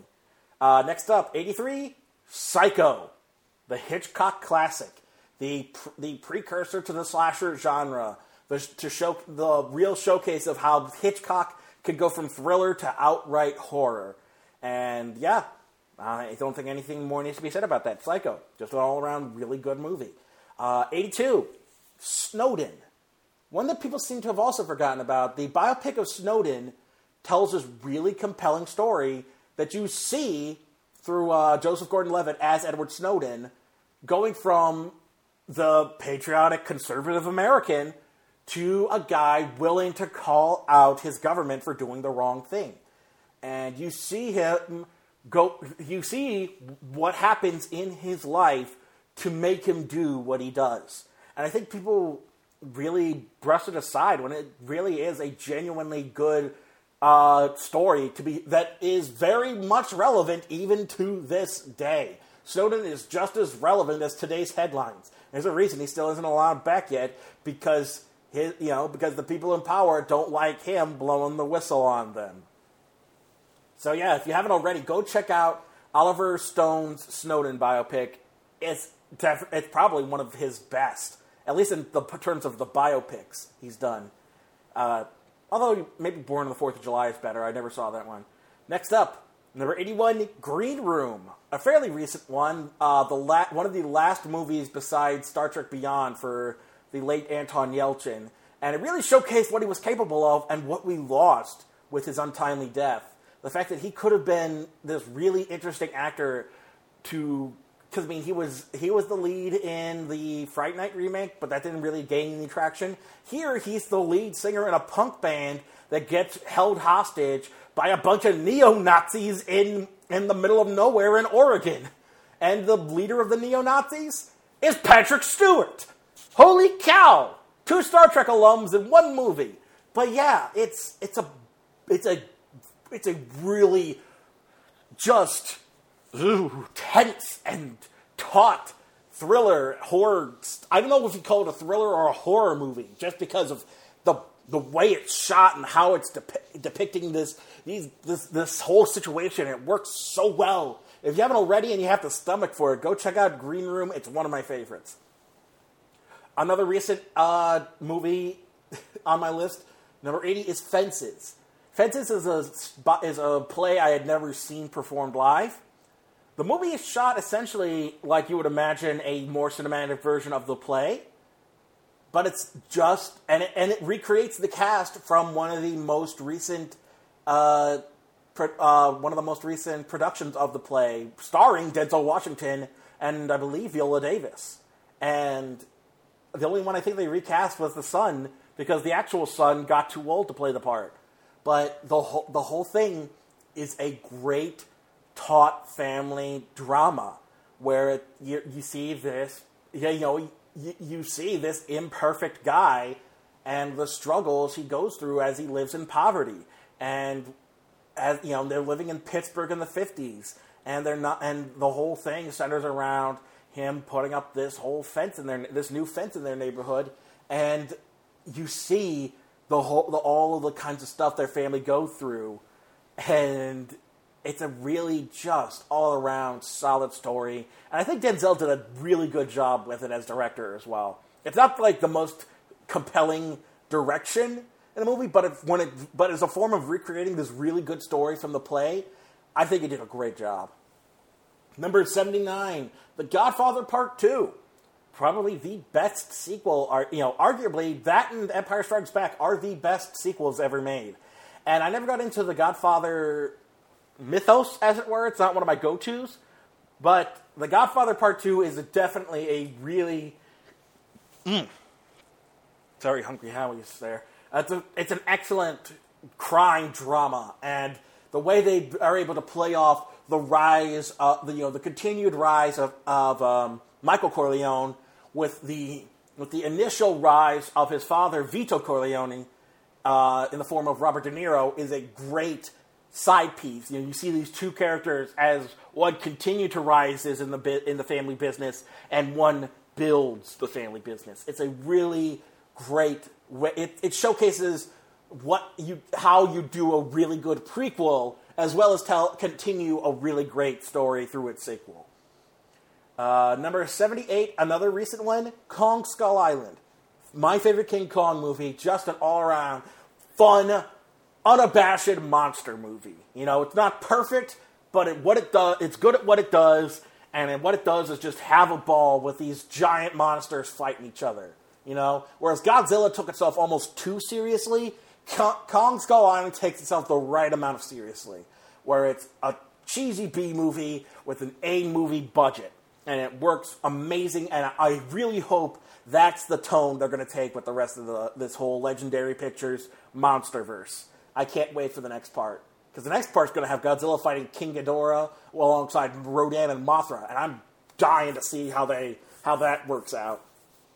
I just hope once again they stop with the self serious tone and go with the big budget monster movie we all want. Because I know that's what Pacific Rim Uprising is doing. I know, hope Pacific Rim Uprising is the kind of tone that Legendary takes with Godzilla Destroy All Monsters. Uh, number 77, Thank You for Smoking. A really great satire of the lobbying industry. And yeah, it is an industry. It's an industry in and of itself of these guys buying off influence in Congress. And it, you'd think it'd be these people would be unlikable, and they are kind of. But you do get to see it's a it's a really dark and funny and harsh look at the current state of money in politics in America. And I think it just I think even though it's all decade old, it still holds up in the you know in this current political climate. I think it I think it's one of those movies as a political dark satire that will never get old. I think it's always going to stay relevant. Uh, number 76, before mentioned, Skyfall. Quite possibly the best of the Bond movies. It's not perfect. Much like with The Dark Knight, there are plot holes here and there and things. But what helps is you don't notice the plot holes because everything is done so stylishly and has and it takes itself the right amount of serious. It's not so self serious that it can't laugh at itself, but it's not so juvenile that it doesn't take it that you don't take it seriously as a movie universe. It works to continue the harshness of the Craig Bond era while incorporating the classic Bond tropes, in reintroducing Moneypenny, re- reintroducing Q, allowing for more gadgetry and whatnot, but doing it in a way that feels more gr- more true to the Craig era of Bond that we've gotten. I don't know what what they're going to do after Craig leaves Bond because he does want to leave Bond. I don't know if they want to continue with the serious tone or they want to return because they did this before. Timothy Dalton was the dark, gritty tone that Bond took right before rebooting with Pierce Brosnan and going back to the more Connery, Roger Moore era. I'm curious now that Craig has proven grittiness, gritty Bond can work. Are they going to continue that style of Bond, or are they going to go back to the more retro pastiche style, fun spy thriller, spy action romp? I'm curious to see what they do after uh, Craig leaves. I think this next one, the sequel to Spectre, is going to be his last. Number 75, the Korean original Old Boy. I can't believe I have to differentiate between the two. I never did see the Spike Lee remake. I don't know if it's any good, but the Korean Old Boy, woo! Prepare for a rough one. The Korean, Korea loves to showcase what they're capable of, and they're, uh, they don't hold back in a lot of places. And Old Boy is just a genuinely, you know, rough and tumble, um, dark action movie where it's it's basically a revenge style thriller a la the 70s with some stuff like Charles Bronson, but it's done in a, such a stylish and interesting way that you can't be helped but be, you know, amazed by what you're seeing on screen. Old Boy is a is one of the best showcases of Korean cinema that I've ever seen, and uh, I don't and uh, I don't know I I and uh, the guy I think this is the same guy who did Old Boy that did uh, like uh, Okja and um, Snowpiercer. Let me double check. Uh, 2003, directed by Park Chan Wook. I think it's I think it's definitely the best of his Vengeance trilogy. Um, I don't know about Sympathy for Mr. Vengeance or Lady Vengeance. It's been a while since I saw them. I remember they were they weren't as good as Old Boy. Um, yeah, he did uh, Snowpiercer. Although why isn't oh, I thought Snowpiercer Snowpiercer, The Handmaiden, The Truth Beneath, Chan Park. Did he not do Ok? Why isn't Okja on here? I thought he did Okja. No, Okja is Bong Joon Ho, who was the screenwriter, who was the maker of The Host. That's why. Um, no, he did Snowpiercer. Wait. Okay, wait. I'm confused. I'm confusing myself. Snowpiercer was directed by Bong Joon Ho, produced by Park Chan Wook. Okay, there's the difference. Park Chan Wook produced Snowpiercer. It was directed by Bong Joon Ho. So the old boy director produced the movie. The Okja director directed the movie. There's there's the key difference. Okay. So yeah, uh, there's where the you know the two the two you know the two converge and then diverge uh, back to their own respective careers. So yeah, uh, Old Boy probably one of the best movies to come out of Korea, if not arguably the best. Number seventy four, uh, an underrated comedy and probably one of the best comic adaptations out there. Uh, American Splendor. Uh, American Splendor is the half biopic, half adaptation of the cult co- comic book writer and artist. Um, uh, crap, why can't I remember his name? He's a Cleveland native. Um, American Splendor uh, film. Uh, Harvey Pekar That's it.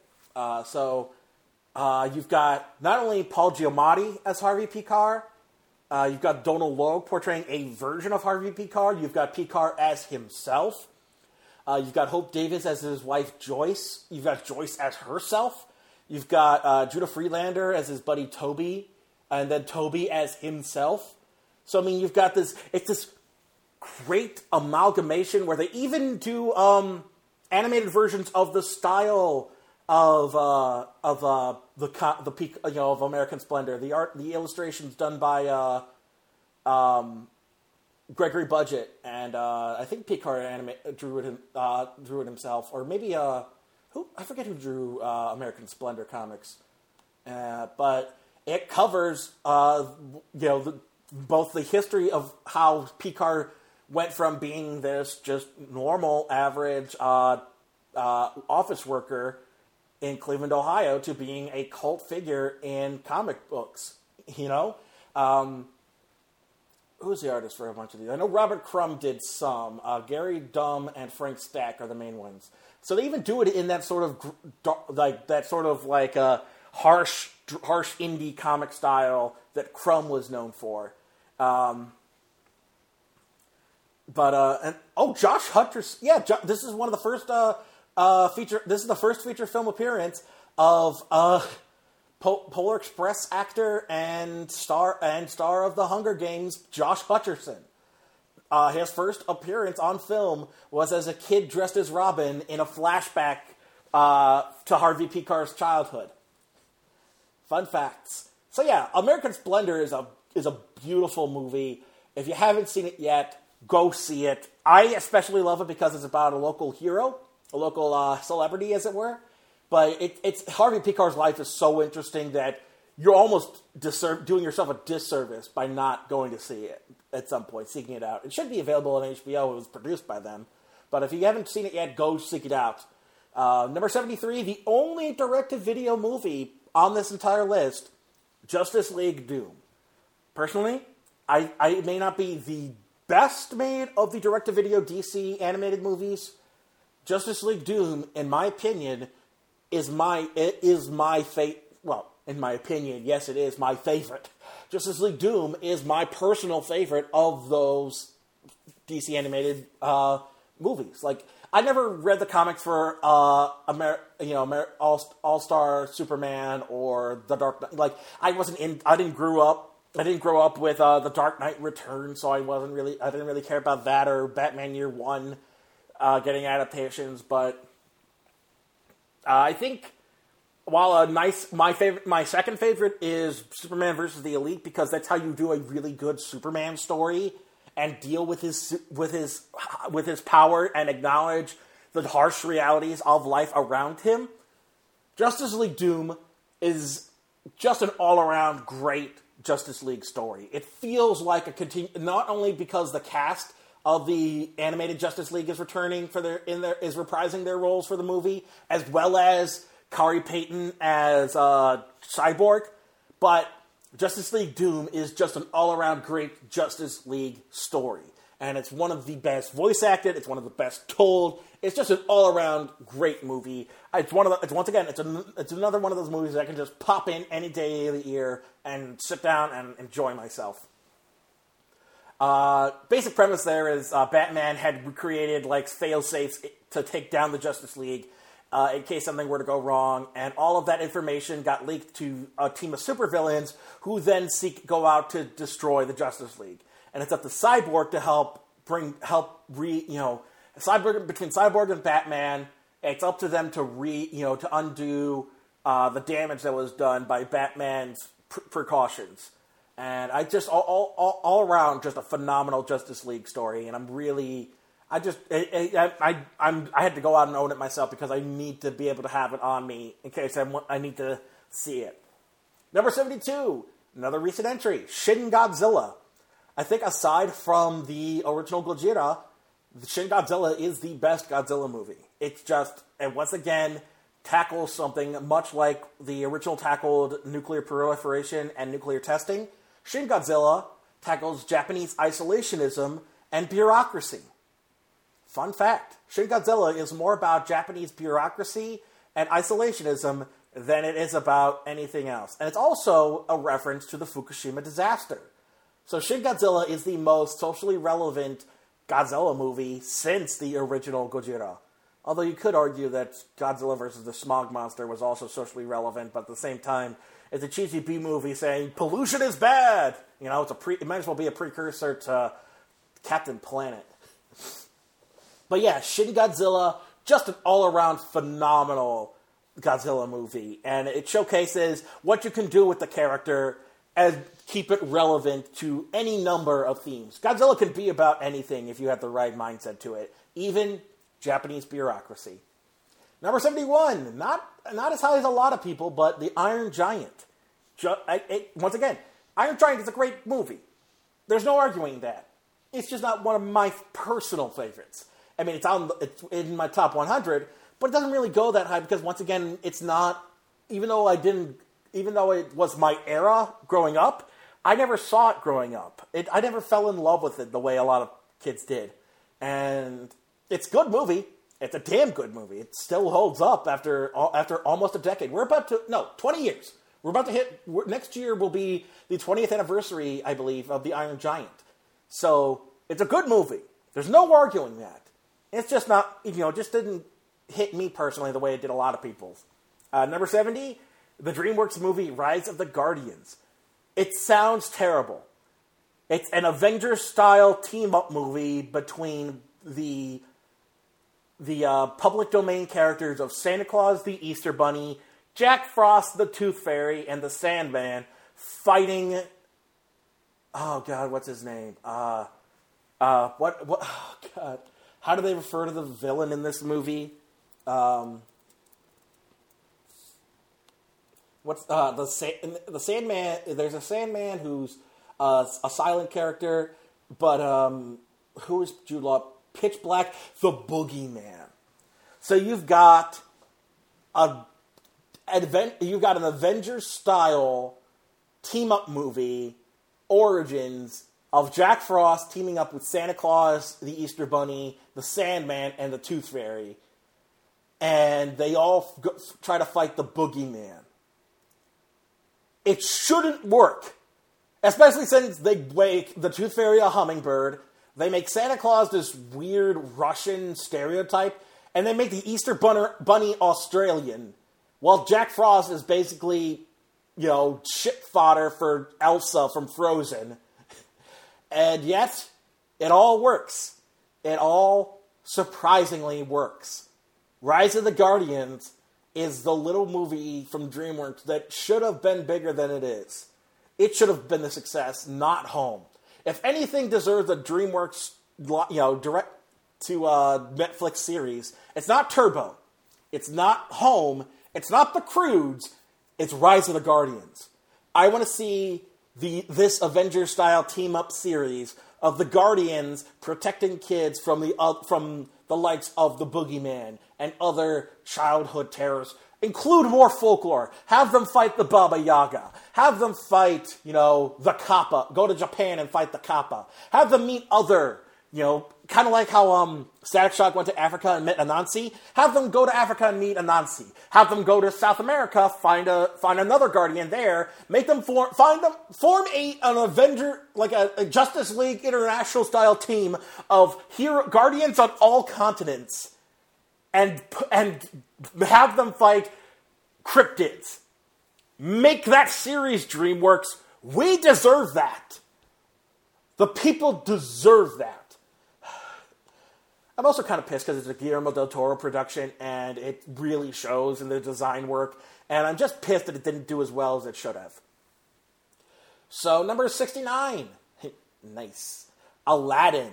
Uh, once again, another really solid Disney movie. Most people would rate Aladdin as their favorite Disney movie and and or the best of the Disney animation. Uh, but eh, I mean, I had fun. It's one of my favorite movies growing up. It's just not one of my favorite movies of all time. You know, there's a reason it's a lot lower down the list because there's a lot better movies before it. You know, but it's still a solid movie. You know, it's another one that I can easily pop in and have a good time. Uh, I don't know how good the stage play is, and I'm really trepidatious of the live action remake. So we'll wait and see. Number 68, another Brad Bird movie, The Incredibles. The Fantastic Four movie that we all deserved, but it had to come from Pixar and Brad Bird. Um, I don't know how good the sequel is going to be. I really hope it holds up alongside the original. Pixar sequels, of Cars not with Cars Two notwithstanding, are usually pretty good. You know, if they have nothing else, they hold up alongside the original if they aren't better in the form of like Toy Story 2. You know, I, you could argue. I, I've, heard, I've heard the argument that Toy Story 2 is better than Toy Story 3. I think in terms of animation, Toy Story 3 is better just because there's more polish to it. But I get the argument. It's a, it's a, it, there's an argument to be made there. Uh, at the same time, you know, they're all all the, the entire Toy Story is probably the best. You know, uh, no, Ooh, that's a good question. What is the best Pixar movie? Hmm, that's something to think about.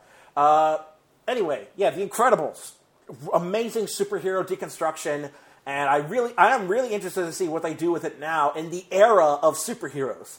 Because like in the mid two thousands, there was like what the Spider Man movies and the X Men movies, and even those weren't all that great culturally. This was pre Marvel Studios and the Avengers.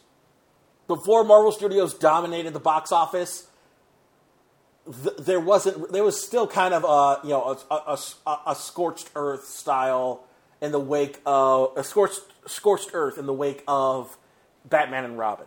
Things were not great for superheroes in the mid 2000s. This is all I think Incredibles came out the same year as Daredevil or the year after Daredevil. So, I mean, that's what we're dealing with here. Imagine Incredibles as a deconstruction of superheroes nowadays. I really hope that's what they're going for. They haven't shown us anything yet. It's just a teaser now, and I kind of, and I'm kind of anxious to see what the actual premise is. I think, I honestly, I would love to see them tackle like superheroes are back in fashion, and everybody wants to be a superhero. But how do these you know, how do, so how do these parents deal with the fact that their kids are growing? You know, now that superheroes are big again, what do they do? You know, how does that go? You know, when's that shoe, other shoe going to drop for them? You know, uh, what are the down? You know, and point out all of the downsides of the current era of superheroes. That's what a good movie would do. I really hope that's what we're going to get out of The Incredibles. I hope it's just not going to be a lackluster superhero sequel. You know, uh, but we'll have to wait and see. Next up, number sixty-seven. How to Train Your Dragon, arguably one of the best DreamWorks movies uh, ever made, the best thing to come out of DreamWorks. And it, it, it's not perfect. They're Vikings. The kids have American accents, especially like Southern California accents, and the adults all have Scottish accents.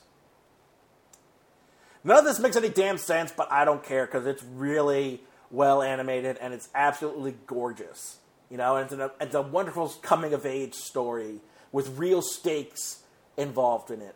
Or, um, yeah, How to Train Your Dragon. Number 66, Hell or High Water. Another recent entry. Uh, yeah, just an all around great crime drama and tackling a subject that's very, you know, very, uh, uh you know, present in, in, in today's society. The idea that things are, uh, things are, uh, you know, poverty, how the way poverty affects people and how people are driven to extremes in order to just basically survive in the wake of this economic collapse and how the modern, you know, small town America is being left behind and it's left in the dust and how people are making do with that. So, yeah, Hell or High Water, really great movie. Number 65, Let the Right One In as much as I enjoyed the American remake with Chloe Moretz, I think the original Swedish version is the superior version. Because they're willing to go a lot darker with it than American audiences will allow. And, or at least American studios will allow. I'm sure the American audience does, don't care. But yeah, it's it let the right one in is one of the best vampire stories. I don't know if uh, I have to look back and see if um, uh, the Maven of the Eventide, uh, Elsa, Elisa, Elisa, Elise, Elisa, uh, Makeover Fairy from the Nostalgic Chick, uh, Maven of the Eventide. Uh, Maven Reviews, I think, is what she goes by on YouTube now. I th- I want to say she covered this. She must have, but I have to go back and check. I'd love to hear her opinions on it. Just an all around great vampire movie. Uh, and it's a great romance too. Ultimately, you know, it's a great story of young romance. and um, yeah, the, the, American remake isn't a bad version. It just isn't as great. Ultimately, it's just that remaking that version, but with English as the main voice, as the main uh, language instead of Swedish. Uh, number sixty-five. Uh, oh no, that was sixty-five. Number sixty-four, Nightcrawler.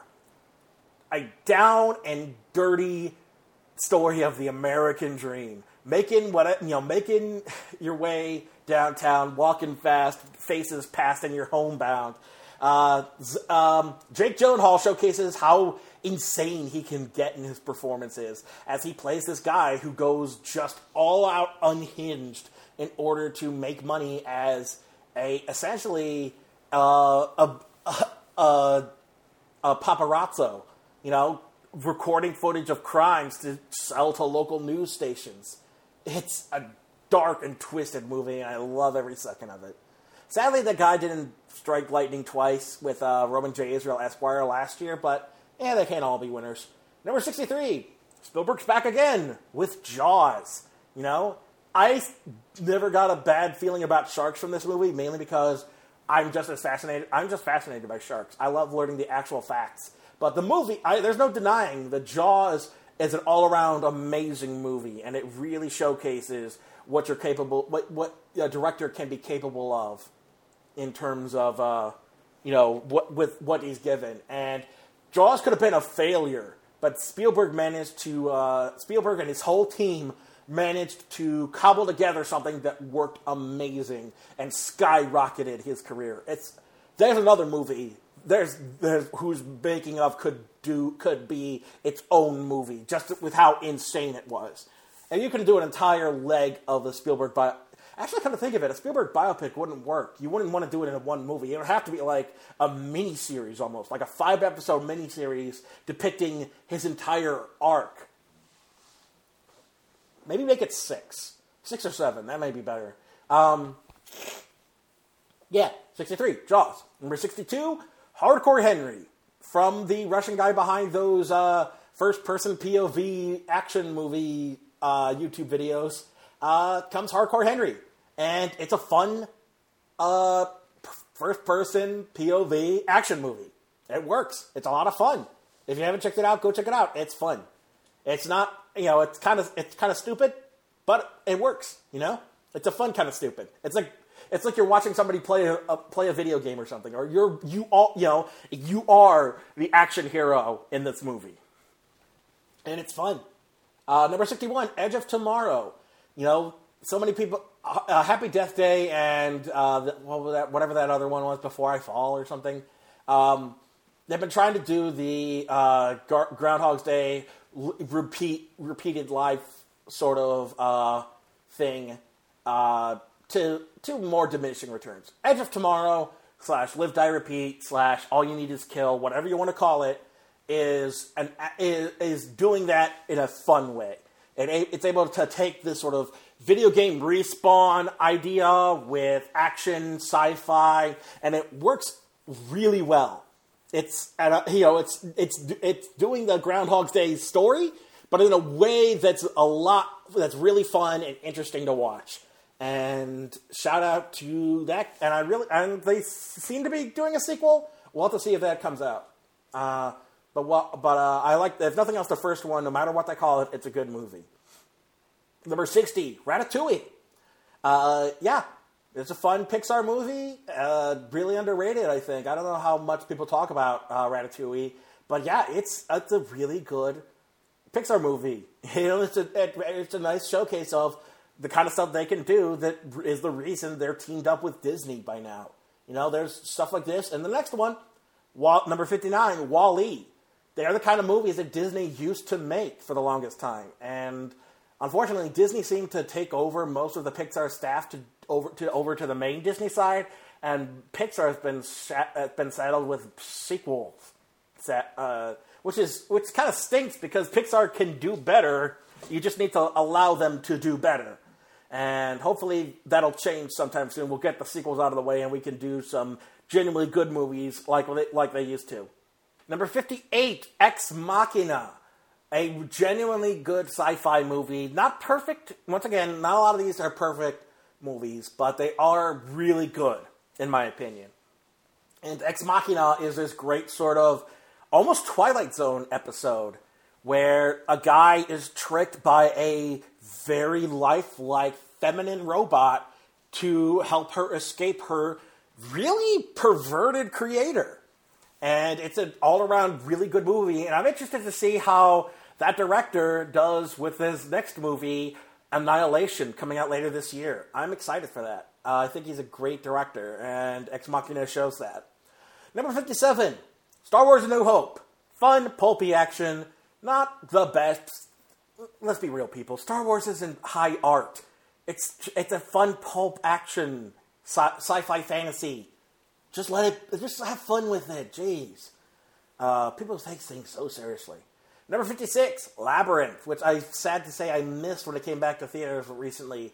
It's it's a fun, I, I, I miss when Jim Henson made movies. Not him, well, Henson specifically, but the Henson Studio. There's supposed to be one coming out later this year from a, one of their uh, subsidiaries uh, that that's does more adult stuff with puppets. Adult being more mature themes, and I hope they do. I hope that comes out. I hope that we aren't, you know, I, that they do, you know, finish it and it comes out in theaters, or nothing else comes out on Netflix or something. Comes out on Amazon Video. I don't care. I want to see it. I miss the days when we had Henson making stuff for film. And I wish they would go back to that. Allow Henson to tell these kinds of fantasy stories. It would probably be cheaper than using CGI. Just have fun with it. You know? I miss that. Also, David Bowie's crotch is just. I mean, also, he's the master of the fushigi. Uh, number 55, the best thing to come out of Blue Sky Studios, the Peanuts movie. I've been a long time fan of the Peanuts growing up, and that movie hit me in all of the right nostalgia spots. It got every aspect of the Peanuts down pat. It even worked in a CG setting. If they don't do a sequel to the Peanuts movie, I'm going to be sad because they really showcase what they are capable of with that property. And it really helps that I think the Schulz family was involved in the production of it. So I hope they return to that and Blue Sky becomes the studio to bring out more Peanuts material. Because I think that could be their real franchise. Not Ice Age, not Rio. Make Peanuts your franchise. Why not? What else you got going for you? Number 54, the original 70s version of Willy Wonka and the Chocolate Factory. I guess it isn't. That's the only version of Willy Wonka and the Chocolate Factory because it's technically called Charlie and the Chocolate Factory, but I digress. Willy Wonka and the Chocolate Factory, just an all around classic. I think anybody who grew up 70s and afterward saw this and it's just, it still really holds up well. It's really dark and twisted the more you think about it, but it's still just a light-hearted and really effervescent story, and it's it showcases just how great of an actor Gene Wilder was as a comedian. And yeah, Willy Wonka and the Chocolate Factory. There, there really isn't anything else like it. Even that Tim Burton version was kind of weird. It was more creepy than anything else. Nothing as fun. Uh, but when you can handle the creepiness, just make it fun. Jeez, have some fun, Tim Burton. What's the matter with you? Number 53, Cabin in the Woods. Uh, a great deconstruction of horror. I, I, Cabin in the Woods is another movie where I would love to see the Office style, um, not specifically the Office format, but like a behind the scenes style of that whatever you know whatever that organization is called in Cabin in the Woods. I love that idea. I'd love to see the day to day machinations of those people, as well as showcasing all the other times they've done these horror style um, uh, stories. So why you know whoever is behind that whoever the you know at the studio who owns cabin in the woods do that. Do that thing. We deserve that damn it. Number 52 the prince of egypt. One of the, you know a showcase you know a reminder that hey when dreamworks did 2d animation it was actually really good. And it was probably one of the best religious movies ever made honestly. I haven't seen last temptation of christ. As much as i like philomena Prince of Egypt actually makes the you know the religious, text engaging and dynamic. And yeah, Prince of Egypt, even though he, you know as much as it was banned in Muslim countries for depicting a religious figure, uh, which you know is their right. Still, Prince of Egypt is an all-around just phenomenal movie, and it's probably the best thing to be made about the Bible, if we're going to be honest. Uh, number 51, Kingsman the Secret Service. Barring that last scene, that last scene of like quid pro quo, you know, t- male like sex- sexualization of a princess. that bit was eh, we didn't need that, man. Could have left that out. That felt like that felt like that felt so gratuitous and was unnecessary. Um, but otherwise, the movie is a great parody of of uh, the James Bond franchise and those style tropes. Like as much as Austin Powers is a, is a parody of, of James Bond, I think Kingsman has does a better job of having a fun, action packed style Bond parody. You know, and it's more. I get. I don't know if we call it parody or satire, but it, it's still like a great send up to the more to the more era of Bond. You know, uh, number fifty, A Monster Calls. This one slipped under the radar. If you haven't seen it, go see it. A Monster Calls is a great movie. Uh, Liam Neeson stars as a fictional like tree monster. It's basically like Groot's daddy, for all intents and purposes. But it's a great, beautiful, touching story about dealing with loss. And the monster tells this this kid whose mom is dying of cancer these three stories, and they all help him to you know the, the, all of these stories help him to come to terms with the, with his mother's sickness and the fact that he might lose her. You know, it's a great story, and it, it's a great story about grief and loss. And if you haven't seen it, go see it. It's really good. Number 49, The Thing. Original 1981 John Carpenter 1982? 1981 or 1980? I think it's 82. Uh, but the original John Carpenter is The Thing. Great, once again, another showcase of how you can do a remake and do something even better than the original. Uh, the Thing is a remake of the 50s era commie, uh, anti communist sort of horror, uh, uh, Twilight Zone style story about uh, an alien coming to Earth, landing in Antarctica, and taking over other people's bodies. What what was an, what was an obvious anti you know red scare sto- sort of horror movie? You know, it was really cheesy and not very well uh, executed. Like it, it's along the lines of The Fly, and that's why uh, David Cronenberg's The Fly and John Carpenter's The Thing showcase how you can take something that was cheesy and uh, you know of its era and do something even better with it. And yeah, The Thing I think is even better than The Fly, although I still need to see The Fly. But I think The Thing is a, is a great showcase for practical effects. It's a great horror movie because there are all these guys trying to deal with this monster in their midst, and they can't don't know who to trust. So instead of it being about communism, quote unquote communism, uh, essentially the Soviets more than communism, because it's not about actual communism. It was more about Soviet the Soviet Union and their power. You know, it's the same thing with like China now. Um, but I, I digress. That's more history and politics. But instead of it being about that, it's just about paranoia, and you don't know who to trust. And yeah, it's a genuinely great horror movie. You know, it's a classic, and even when they tried to remake it, they couldn't do it justice. Uh, number 48, Disney's The Hunchback of Notre Dame. Hear me out. Disney's Hunchback has the best score of any Disney movie. Fight me on that. You can, you know, you can say, oh, this has a better song. This is this. This is that. No, Hellfire, Heaven's Light, God Help the Outcasts, and the climactic song of the choir singing in actual Latin. Full on Gregorian chant style choir. Not even, no, it's not a Gregorian chant. That's earlier in the movie. Uh, by the way, this movie has Gregorian chant. Uh, but the choir singing in, in actual Latin as, Hunt, as Quasimodo swings down from the cathedral to rescue Esmeralda. Best score Disney has ever produced. Fight me.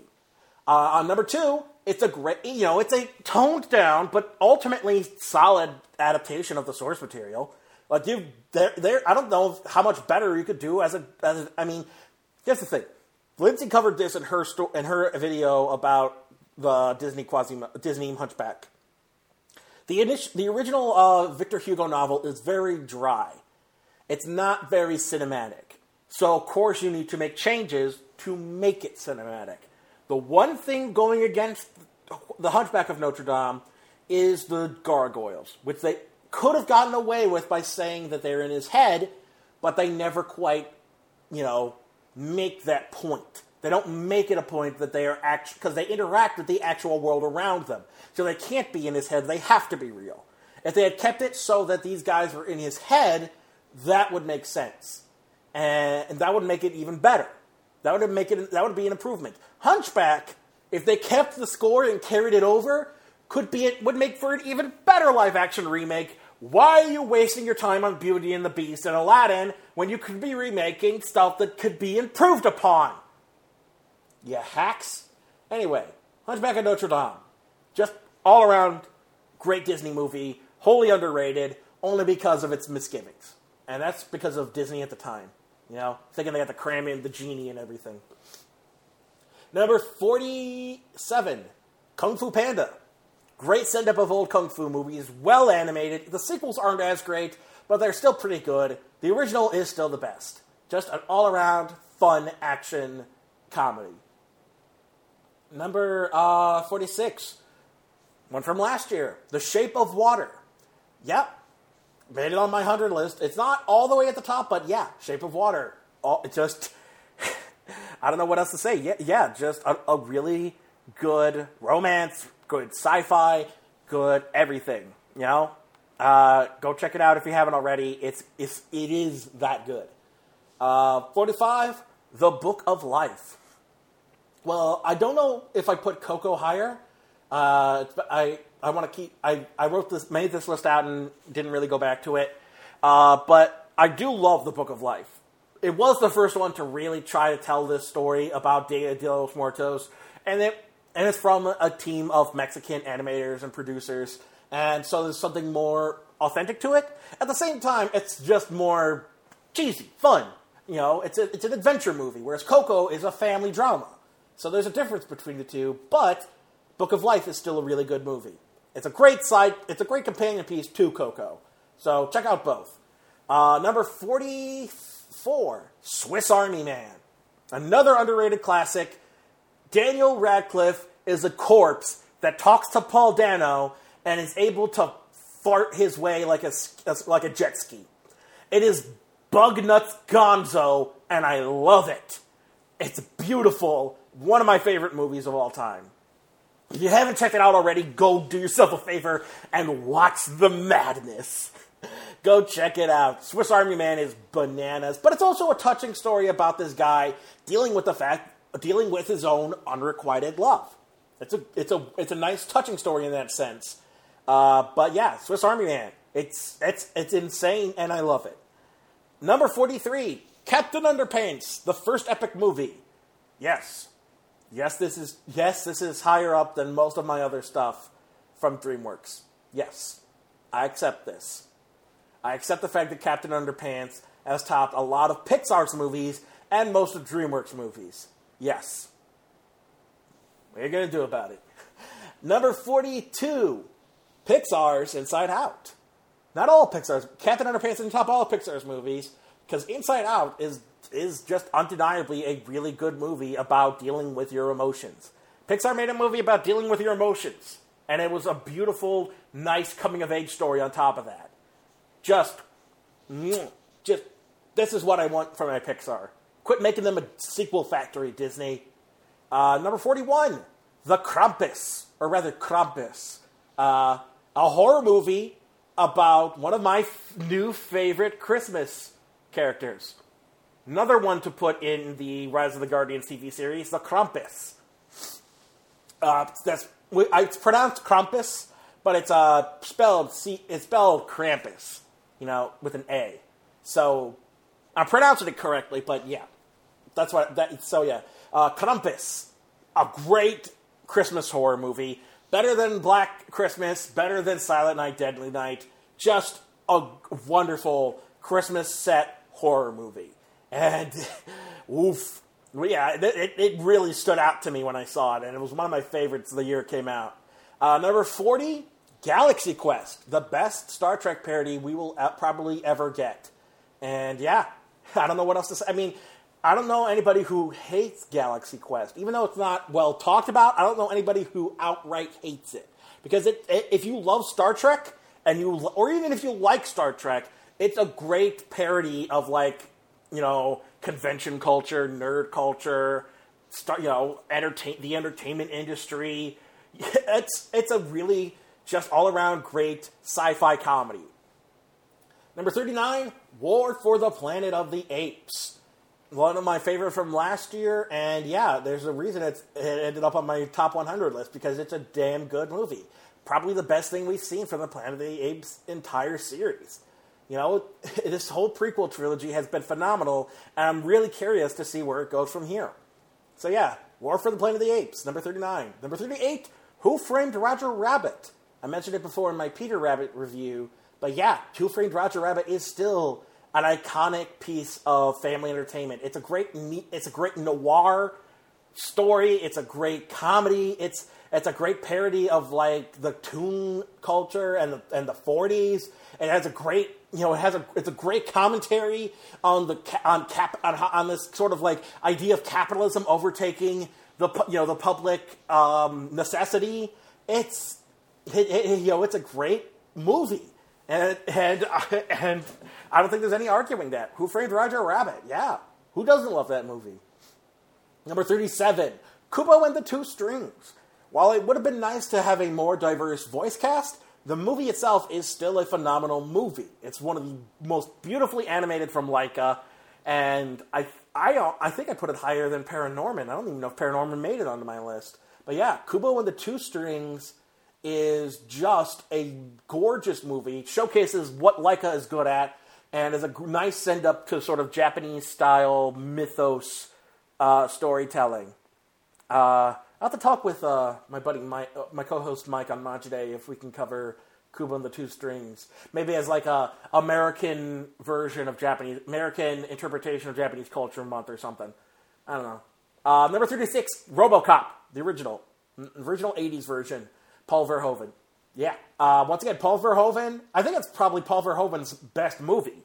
Uh, you could argue, you could make arguments for like Total Recall or even Starship Troopers has its uh, you know merits, but RoboCop is a genuinely great pastiche of capitalist uh, of what to expect from corporate capitalist society and of just really cheesy action movies. It did. It didn't. It did. It, it, it unfortunately succumbed to its own uh, cheesiness uh, when it left the hands of Verhoeven. I think it left the hands of Verhoeven. I don't think he was involved in the second one. I know he wasn't involved in the third one. But yeah, that first one is still an iconic 80s B movie. You know, and if you love sort of 80s B action, go check out RoboCop. Number 35, The Lion King. Yeah, it's it's it is one of Disney's best. And as much as like, oh, it's Bambi and Bambi meets Hamlet in Africa, blah, blah, blah, it's still a good movie. I mean, that's still a good story, of course. You know, why wouldn't you want to tell something sort of Shakespearean? And uh, yeah, as much as it is arguably a ripoff of uh, Kimba the White Lion, if Kimba the White Lion was more available to us, maybe they could, maybe they would, maybe it would be a bigger deal. But sadly, nobody's making Kimba available to us. Is Disney blocking Kimba the White Lion because they'll know they know they ripped it off and they don't want the American public to know? I would do an Alex Jones impression here, but I have no idea. Uh, 1776! That's one quote from his, I know. Uh, uh, is Disney blocking Kimba the White Lion from the American public? So they, because they know they ripped it off. I forget what his, uh, t- I know Rush has ditto heads. I forget what Alex Jones calls his, uh, dumbass listeners. Uh, so yeah, um, Lion King. Still a good movie, rip-off or otherwise. Sometimes rip-offs can be fun, you know? Not, you know, just because something's a rip-off doesn't make it a bad thing. Uh, number 34, the original Gojira, 1954. Still holds up. Still a showcase of what a classic monster movie is capable of. Even you know, and it can be take and it can take itself a little more seriously because it, uh, but it would still be a really just all around good movie. Period. You know, it's the one that started it all, and it and it still holds up. I think after all of these years. Number thirty-three, Disney's Zootopia. I will not grant it the same thing that so many others have that it's a great commentary on race relations. It is a good commentary on race relations. it is not a one to one correlation of race because predators are not. It's not predators can't really predators are the predators in Zootopia are more like just a generic minority. They don't represent, say, you know, orcs as black people in Bright. There's not a one to one. Zootopia does a more prejudice. It's not about racism, it's more about prejudice. And so you've got the herbivores who outnumber the carnivores, and the carnivores are not one race. Carnivores are not a singular racial entity. They're just a, you know, a, you know, they, they just species, you know, like, because that's the thing. Carnivores can be any race, they're just the minority. So they're the minority group, and it's about more about prejudice than outright racism. I think that's the key. And I think that's why it works better. It's not an out because I mean I know there was a lot of backlash when it initially came out of people saying like, "Oh, look at this movie about co- commenting on race relations," and it's like, no, the predators don't correlate to a race in humanity. You know, they're not the black people like orcs in Bright. Oof, oof, Bright was so poorly written. Um, they're not, you know, Mexicans. They're not the poor even. They're just the minority group, and you know, it's just a story about prejudice, but that doesn't mean it's a great commentary on race relations. It's more of a commentary on prejudice because, once again, most of the cops are predators. There's a lot of predator cops, except for like big tough animals like elephants, buffaloes, and rhinos. The prejudice is against a small herbivorous animal, the rabbit. So the cops have prejudice against rabbits, and they call her a diversity hire Meanwhile, the minor- the other minority group in the in the actual town of Zootopia, the carnivores, are treated like a lot of people treat minority groups, especially when they're you know when they're depicted as the bad group. So it's about prejudice more than it is about racial relations. That being said, it's still a damn good movie too. It's just a great all-around movie. I know uh, Jello Apocalypse called it his favorite, and well, I think he called it the best, but it's definitely his favorite Disney movie. And yes, yes, it's good. Yes, it is very good. And, and immediately after seeing it, I wanted the Disney XD animated series of Zootopia. I wanted that. There are all these TV series I want, and nobody is giving them to me. I demand satisfaction. Number 32, The Nice Guys. Another recent release. Uh, the Nice Guys is a great is is I think Shane Black. Pretty sure it's Shane Black. Yes, Shane Black. Back, you know, coming off of Iron Man three, which is kind of a disappointment, not all that great ultimately. Him coming back and saying, "Screw it, '70s buddy cop movie. Let's do this." And yes, two private eyes uncover a secret uh, cover up of the murder of a porn star and it's about the environment, and it's it's just a great retro action comedy. Nice guys. I could watch it any day of the week. It is Shane Black on top on the top of, at the top of his form. Really hope that Predator movie he does is good. I have high hopes for that. Uh, I think that's coming out this year. Uh, number thirty-one, last year's Logan, the best. Mm, yes, the best X-Men movie ever made. You know, Deadpool may be higher up on the list. I'll admit that now, but Logan is the or is objectively the best X Men movie that we have ever seen. It's a great because not only is it a great story about the X Men characters and especially Wolverine, it is an all around good movie. It's a great western. It's a great um, kind of like uh, drama. You know, there's a reason Patrick Stewart got nominated for uh, Best Actor by the Critics' Choice Award because he was that good in this movie. This is a really all around good movie and it definitely deserves all the accolades it's been getting. I mean, it's got nominated by the Academy Awards. That's we, have, we haven't seen a superhero outside of, superhero movie outside of the technical awards get nominated for something since The Dark Knight. You know, that's that's, that's uh, that deserves. Also, Star Trek Beyond got robbed. Why was it given to Suicide Squad? Suicide Squad didn't have that best makeup. Star Trek Beyond's makeup was way better than Suicide Squad. Screw you, Oscars. Uh, number 30, Her. I don't know how many people saw this movie, but it's a great commentary. It's a Spike Jonze movie, I think it's his latest one. I don't know how many he's done recently. Let me double check.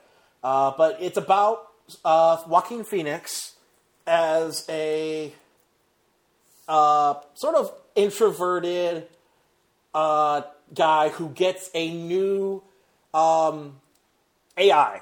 He basically meets his own. He basically downloads a new ser- a new operating system for his for his uh, computer. Comes with its own version of Siri, voiced by Scarlett Johansson, and they develop an actual romantic relationship. And it's about him him him and the downfalls of this relationship. And it's a beautifully touching romantic movie as as well as a commentary on how you can have a relationship with and that's the thing. He Chris Pratt is in this movie as his coworker. Chris Pratt is dating a living woman and Joaquin Phoenix brings his AI on a date on a double date with Chris Pratt and his actual date actual girlfriend and Chris Pratt doesn't raise any questions. It's like, oh yeah, you're dating your AI. You're dating a robot. Hey Samantha, da da da da da. He just talks to this talks to this AI like it's an actual person, and there's no there's no big deal about it. I love that. I love the idea that we're at a that they're at a point where it's just like, yeah, people date AI, whatever, you know. I know uh, Blade Runner 2049 did something similar, so I think it was done done better in her, honestly, personally. That's just me though. Um, yeah, just an all around good movie, and uh, oh, Olivia Wilde is in it as well. I forget that. So yeah, Kristen Wiig is in it. Bill Hader. I didn't realize how Brian Cox is in this. Uh, Portia Doubleday. Yeah, I didn't realize how many. I have to rewatch this. I, I missed all those guys. So yeah, um, let's see what Spike Jonze has been up to. Uh, done the story of Big Brother magazine. I'm Not sure what that's about. Apparently, he only he was only in it uh, as a talking head. Did something called Kenzo World. Uh, he produced Jackass Bad Grandpa. Uh, he he uh, directed a short film. And, uh, oh, yeah, Kenzo's another short. So he hasn't done a feature length film since her. It's been more producing and directing short films and being a cameo and stuff. So, uh, I hope, I can't wait to see what he does next. I like Spike Jonze. Uh, and I really, I kind, I don't, I, I kind of almost don't want her to be his last movie, even though it's a great note to end on. Still, just all around, uh, just all around good stuff. Number twenty-nine, The Emperor's New Groove. I, while Zootopia is an excellent movie and arguably one of Disney's best, I argue Emperor's New Groove is better. Emperor's, Emperor's New Groove is better because it doesn't have the burden of being a social commentary. Now, hear me out. It's good that movie that you have a commercial movie tackling social issues. That is always a good thing. You don't want everything to be detached from reality. At the same time, sometimes it's just good to have fun. Sometimes you just want to have fun. Sometimes you just want to go to a water park and slide down the water slides, you know? You just want to have fun. And that's what the Emperor's New Groove is. All and out fun. Just, uh, just outright, who cares? Let's not worry about it. Let's just have fun. That's what the Emperor's New Groove is. Uh, 28, Mad Max Fury Road. Best of the Mad Max series. All they did was get better. Every Mad Max movie was better than the last. I will have to see Beyond Thunderdome to confirm that, though. But yeah, Mad Max Fury Road, just mm, mm. George Miller at his finest. And I almost don't want another Mad Max movie. I kind of want to just leave it there because I don't think we're going to top that one, folks. Uh, number 27, Snoopy Come Home. Uh, like I said, I'm a big Peanuts fan, and Snoopy Come Home was something I grew up a lot in my childhood, and I still think it holds up. I mean, it's a story about law. You know, it's a story about wanting to know your own history, and also coming to terms with somebody leaving and going away and losing somebody, and like that's like there's a whole there's a reason that the good you know the goodbye scene from Snoopy Come Home is considered one of the most traumatic scenes in people's childhoods because you, you're assuming Snoopy's going to leave forever. You're not cynical enough to think, oh, Snoopy's not coming back because you're not thinking that because this was the mo up to that point. You didn't know you Snoopy could leave. You didn't know Snoopy was going to go back to his own home, his old owner, and it's and then of course the way it ends is just like this perfect like not perfect like ending note on everything. You know, it's like so, uh, not to give too much away, but yes, the, the whole ending, the last sequence before the end credits is this beautiful, like perfectly in tune moment to Snoopy's character, and you're dealing with a movie that whose main character is silent. He speaks not one word, except he grumbles and growls. He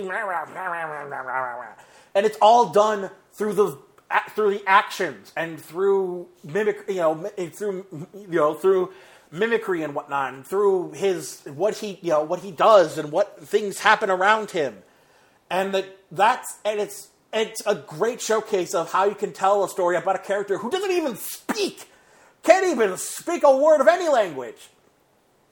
Just an all around good movie. Love Snoopy Come Home. Number 26, Star Wars The Last Jedi. In terms of my, I think I said it in my Last Jedi review.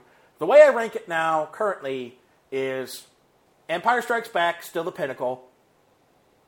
Uh, Last Jedi, second fa- second favorite. New Hope under that.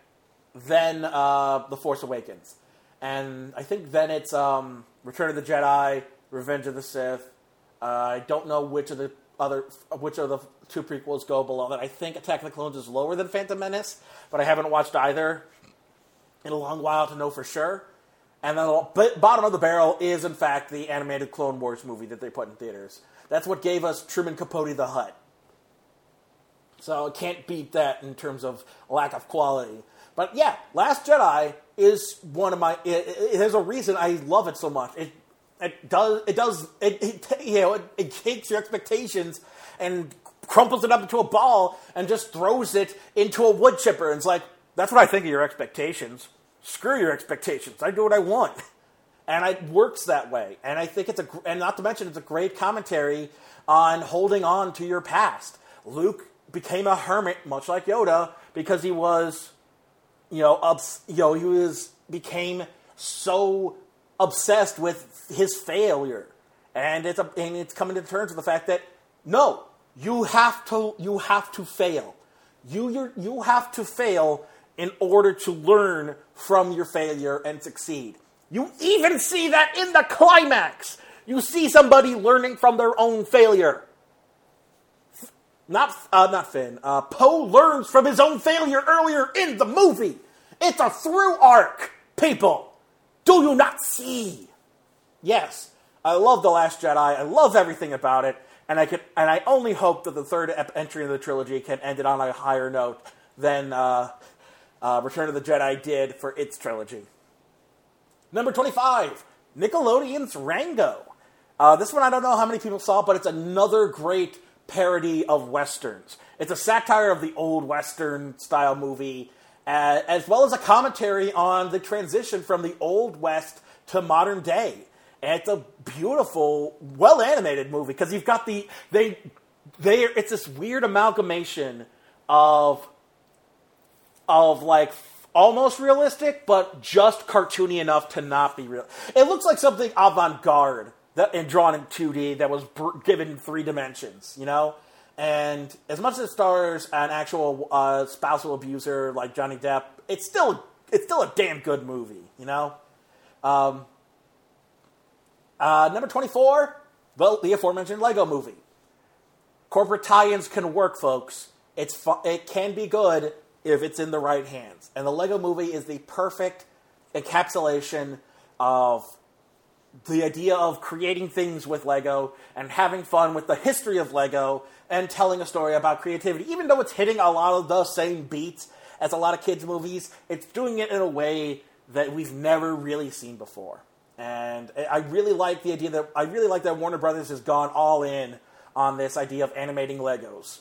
It's a lot of fun. It's a, it differentiates itself from the usual 3D animated fare.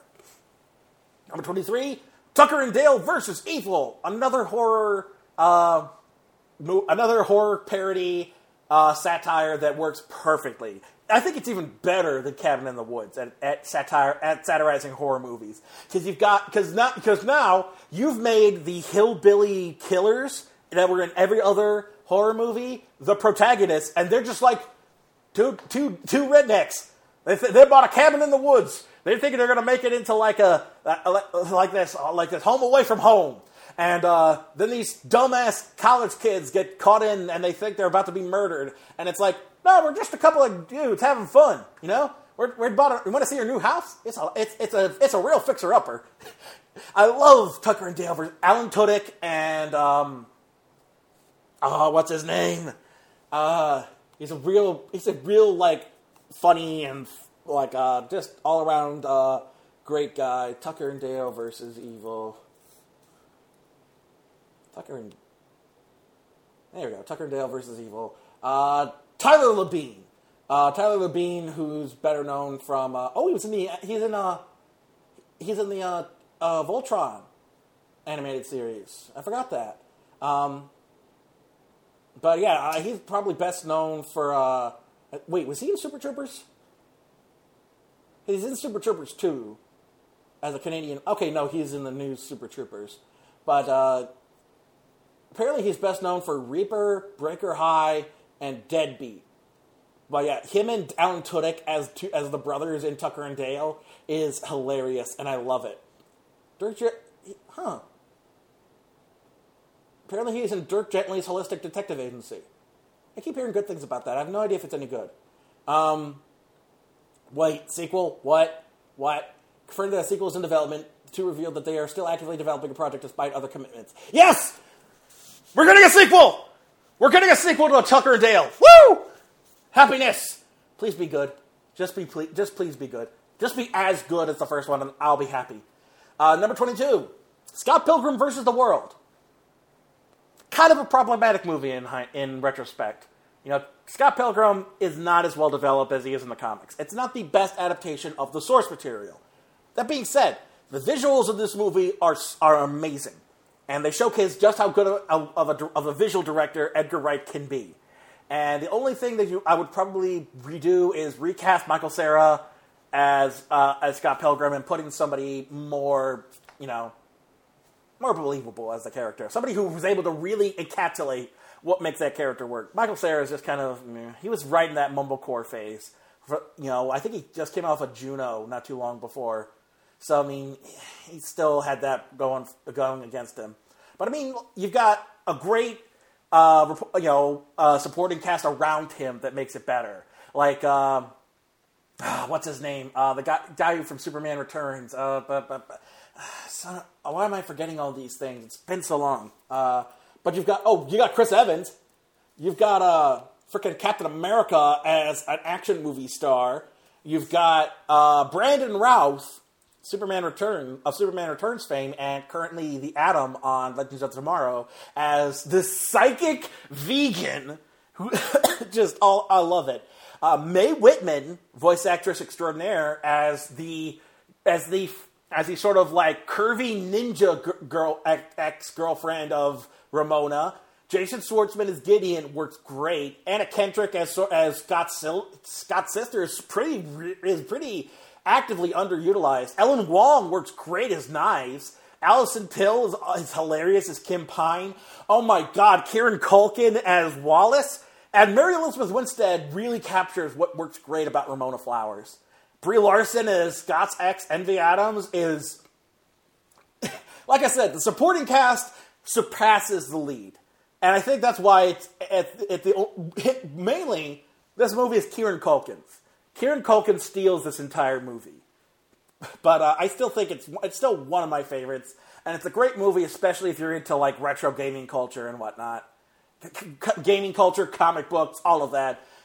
We could do for a better adaptation. I think a seven season series to correlate with all the volumes of the book uh, would be even better. Make it an animated series. I think that would be way better. You know, like have maybe not Adult Swim, but maybe have like Verve produce it or something. Uh, number twenty one, Akira. I think it's my, I think this is my highest uh, ranking foreign film.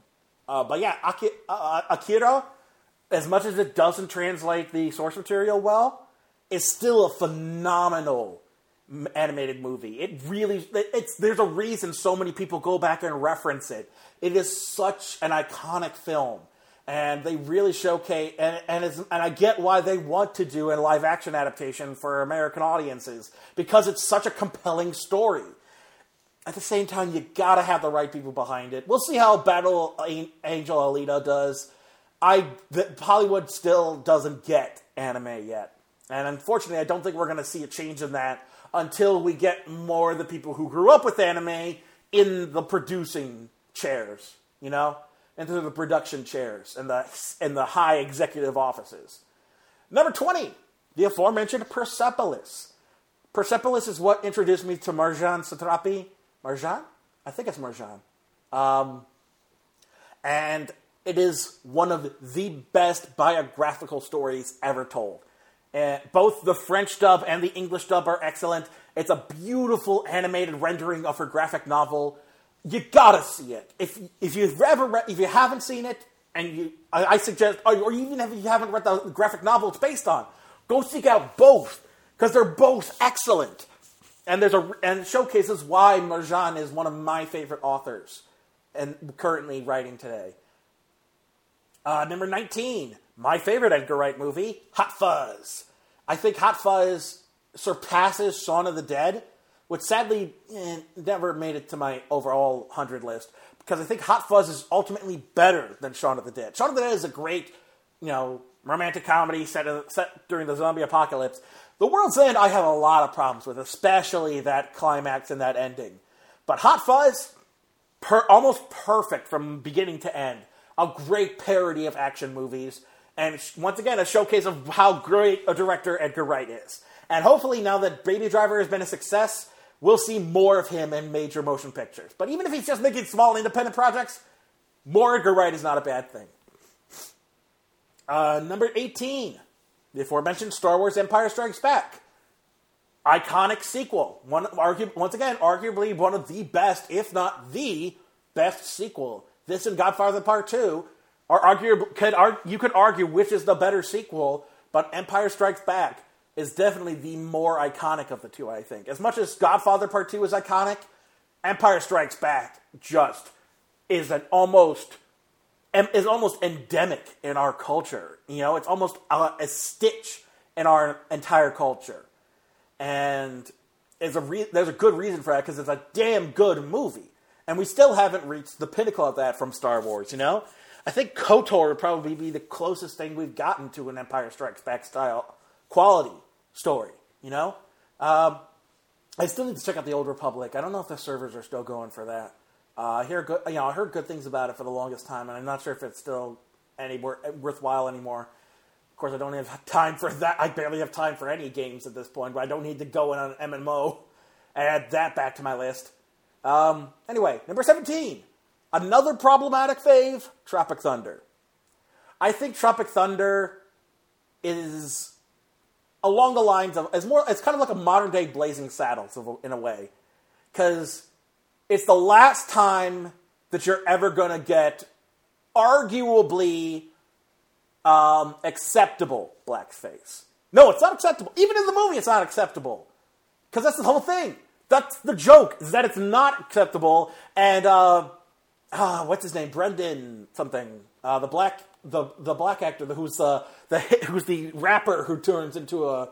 That's the, that's the thing I love about Tropic Thunder is that it's a perfect parody of Hollywood culture. From the fake trailers that play before it, from the uh, you know with the action star, uh, with the with too many sequels, to the you know, you know to the Oscar bait movie about gay gay uh, fr- gay monks to the uh, you know to the really badly done you know slapstick comedy with all that's all focused on fart jokes.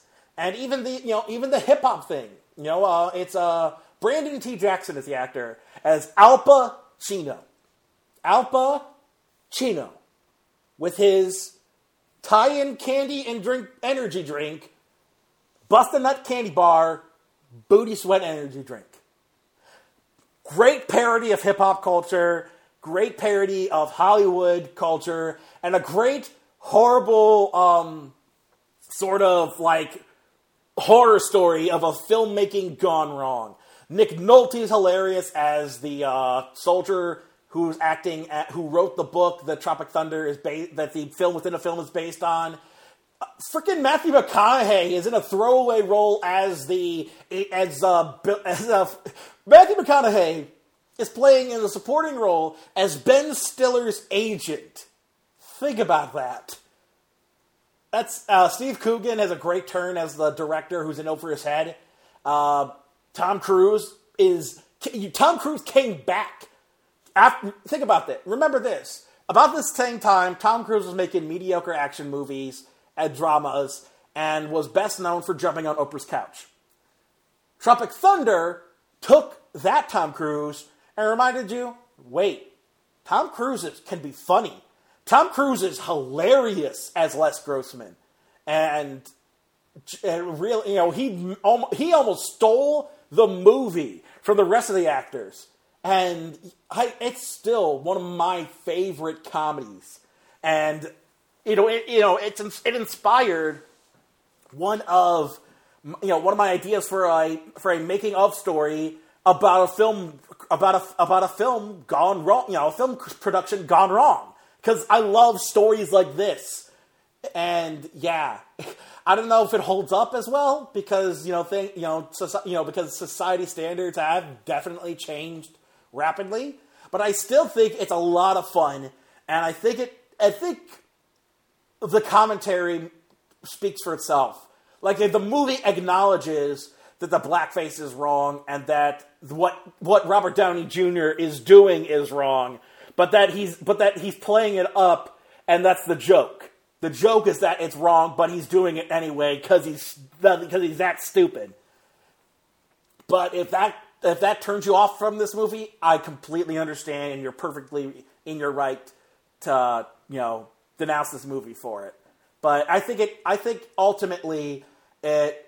It you know, because that's the other, that and the also the line you never go full retard.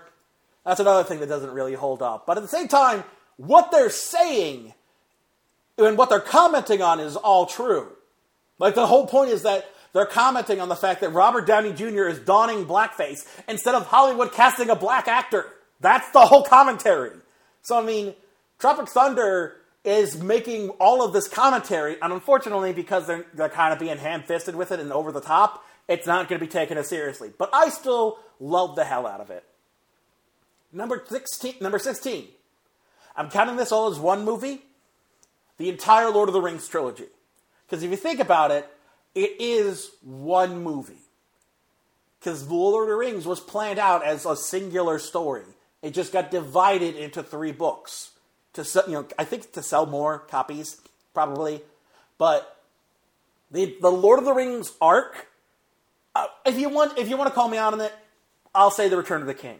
Return of the King is the standout of the trilogy, but ultimately, I love that trilogy because because Return of the King almost doesn't work. I don't think it works if you haven't seen the first two movies. The first two movies lead up to the Return of the King, so you almost want to have it as a singular movie, a singular like ten hour epic. I think that's how. I think that's how to, the best way to con, to conceive of it and to look at it. But yeah, yeah, The Lord of the Rings. It's still one of my favorite uh, uh, franchises, and it's why I gave The Hobbit a pass for so long. Because I love that franchise, I love that setting, I love those characters, and I thought The Hobbit had a lot of good stuff going for it. It just, it just had a lot more going against it. Number fifteen, the animated Watership Down. I loved this book growing up. And in fact, there's another animated story that's going to come up later on the list. That's going to be that's going to be the two-parter of my favorite books as of my young of my young childhood, of my sort of like pre-adolescent childhood. Ad- Watership Down and the other book are what I read over and over again growing up, and I loved those stories. I even tried to get into that really cheesy BBC animated Watership Down series with what little I could get. I was on a Watership Down role play forum. We didn't, you know, do that kind of role playing, but we pretended to be rabbits in our own Warren forums. I tried to start my own forums and have my own and run my own Warrens. That is how into Watership Down's mythology I got into. That's how big I was into it. Watership Down is still a phenomenal. It's not a kids animated movie. I still need to see um, Plague Dogs as well, uh, Richard Adams' other animated story. I think they work. I think, uh, but I think Watership Down is a great allegory for the kind, you know, for trying to find the perfect society. You know, like you don't want a, a neglectful government. You don't want a tyrannical government. You don't want. You also don't want a secretly. You don't want. You don't want a government that's that placates you. That's sort of like that feels utopic until you realize what's you know what's re- what the, all the threats that are really out there going against you. What you want is the ideal, the democ- the true democracy, and I think Watership Down is a great allegory for that. Whether um, whether uh, Adams intended that or not. Uh, number fourteen, Fantasia, just an all-around movie, and it showcases what the great pairing between classical music and animation. And I wish it was bigger and some more successful. That and I wish more people. And I wish the the sequel wasn't such you know middling garbage. I I want more Fantasia. I want more anime. I would love to see more people animate to classical music and translate how they imagine that you know the what stories the music is telling. You know, I love that about Fantasia, and I think it's still one of and I think it's still one of the most accessible kids movies. Think about this. Fantasia, aside from the conductor and aside from the scene with Mickey, has no dialogue. You don't have to speak any languages to understand Fantasia. It is all done through visuals. That is the genius of the of old Disney. He was able to do that, and he does that in um, another movie, which I'll talk about later. But yes, Fantasia. Number thirteen, Deadpool. Still really pissed at Deadpool 2 for getting that woman killed. That is not okay, and somebody needs to be held accountable, damn it. I have yet to see the producer who made that decision be held accountable, whether it be him be fired, him be put taken to jail for endanger for neglect and endangerment. Press charges. Do something. That being said, Deadpool is a great parody of superhero and co- superhero comics and movies, and a great and a great way to kind of undercut the seri- self seriousness of most of modern day superhero movies. We need a Deadpool to remind us, hey, this stuff is stupid. Ain't it stupid? Let's let's all have a good time. You know? Deadpool is such a you know is one of my favorite superhero movies, and I'll probably love the hell out of Deadpool too. It's just there's always going to be that sour taste of that production uh, of that production casualty looming over the movie. And until somebody is held accountable for it, I will not stop speaking on it. Whenever Deadpool comes up, I'm going to talk about how that movie killed that poor woman. And I'm going to talk about how the producer needs to be held accountable until something gets done. Until they say which producer it is, call him out, fire him, and pre- and or press charges. Until something is done, we should not let it be let it go unspoken. Next one, number twelve, Captain America: The Winter Soldier. You know, it remind it's a it was this Winter Soldier was Marvel Studios saying we can be we can do serious drama, we can do we can do an actual thriller. You know, we can tell an interesting story. And there's a reason the Russo brothers have taken the reins of the Marvel universe because they're good at it. So yeah, Winter Soldier, one of my favorite Marvel movies, and there's going to be some more later on down the line. Let's gonna call that out right now. Number eleven, Jurassic Park.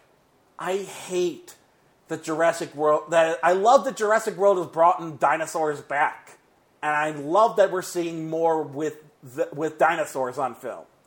I hate that it's so poorly written, and I hate that the CGI is overtaking the practical effects that made that movie good. The CGI is what drove that movie forward as a as, in terms of production and in terms of you know production uh, in terms of effects progress. But the practicals are what made that movie stand out. You know, the practicals were added, were built, you know, are what led to the CGI working the way it does. Without those practicals, the CGI would not work as well. And Jurassic World has proven that. And I'm seeing more of that problem in Jurassic World Fallen Kingdom. And that's what I'm afraid of. That all the dinosaur stuff is going to be CG and it's going to look like crap. More practical effects. Get Jim Henson, for God's sake. Get his company to do it if you don't want to. Come on! Quit being such cheapos.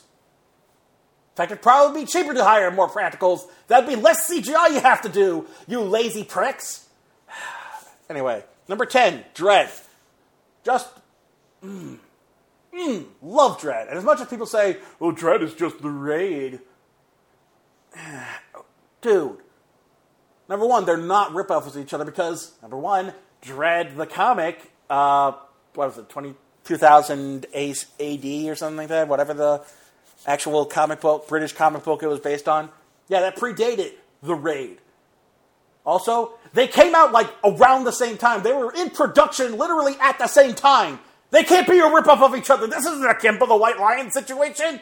Get over yourself. Oh my god, Speed is totally a ripoff of Die Hard.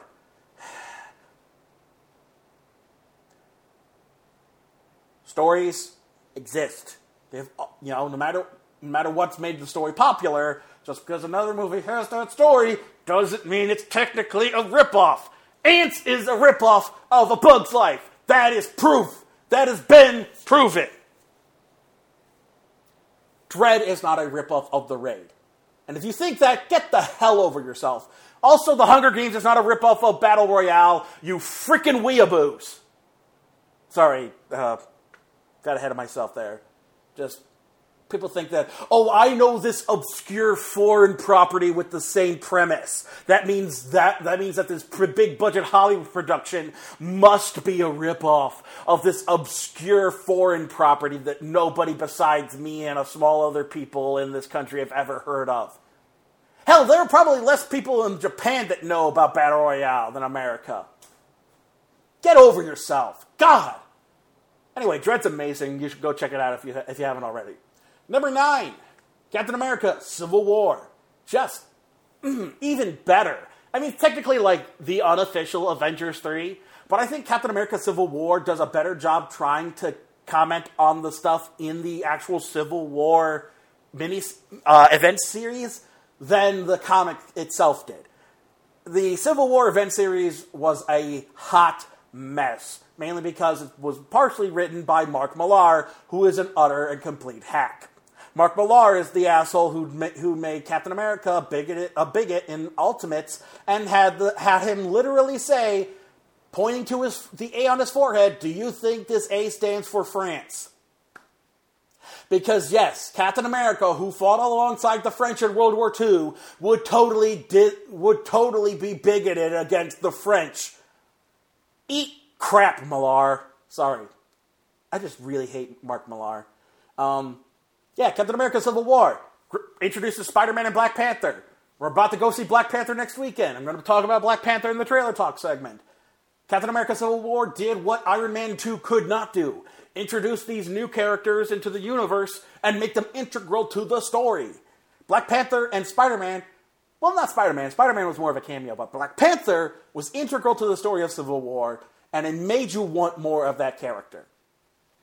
And I'm so excited to see people punk for Black Panther. I'm so because I because Black Panther is one of those characters that is that for the longest time never got the recognition he deserved, and you know he's just kind of like, oh, Marvel has black heroes, he they got Black Panther over there. But the truth about Black Panther is that he is really interesting, and the Marvel readers have known this for years, and now everybody else gets to know it too. Woo!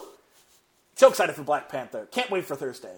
Um, Number eight, Wreck It Ralph. Just love that movie. I love, I, you know, I, I, as much as people were like, well, I thought it was going to be Toy Story with video game characters, but eh, whatever. Who cares? If, I mean, the whole, the whole, you only know that because, you only wanted that because of the one scene of the Villains Anonymous meeting. But, but Wreck It Ralph does a better job commenting on video games and being like a fun sort of sort of you know story about a guy. This is a story about a villain who has to come to terms with the fact that his job is to be a bad guy, and the whole movie is Wreck It Ralph coming, you know, reaching the point in the climax where he recites the villain's creed. Was it the villain's creed? What was what was the what was the what was that called? Let me pull it up. That's the other thing too. Wreck It Ralph is getting a sequel where he goes online, and I swear to God, if it turns into the Emoji Movie too, I'm gonna be pissed because I love Wreck It Ralph, and I don't want it to become the next become some sort of ripoff of the Emoji Movie or like side side companion movie to the Emoji Movie. Um, what is it? Uh, where's the? Blah, blah, blah. Uh, oh, it doesn't it doesn't say in the Wikipedia page. Um,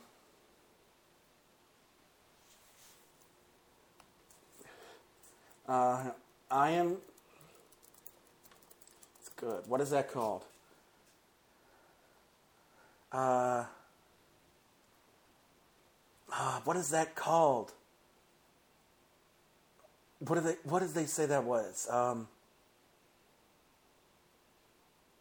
uh, Badanon. I guess the Badanon, uh, Badanon sort of creed.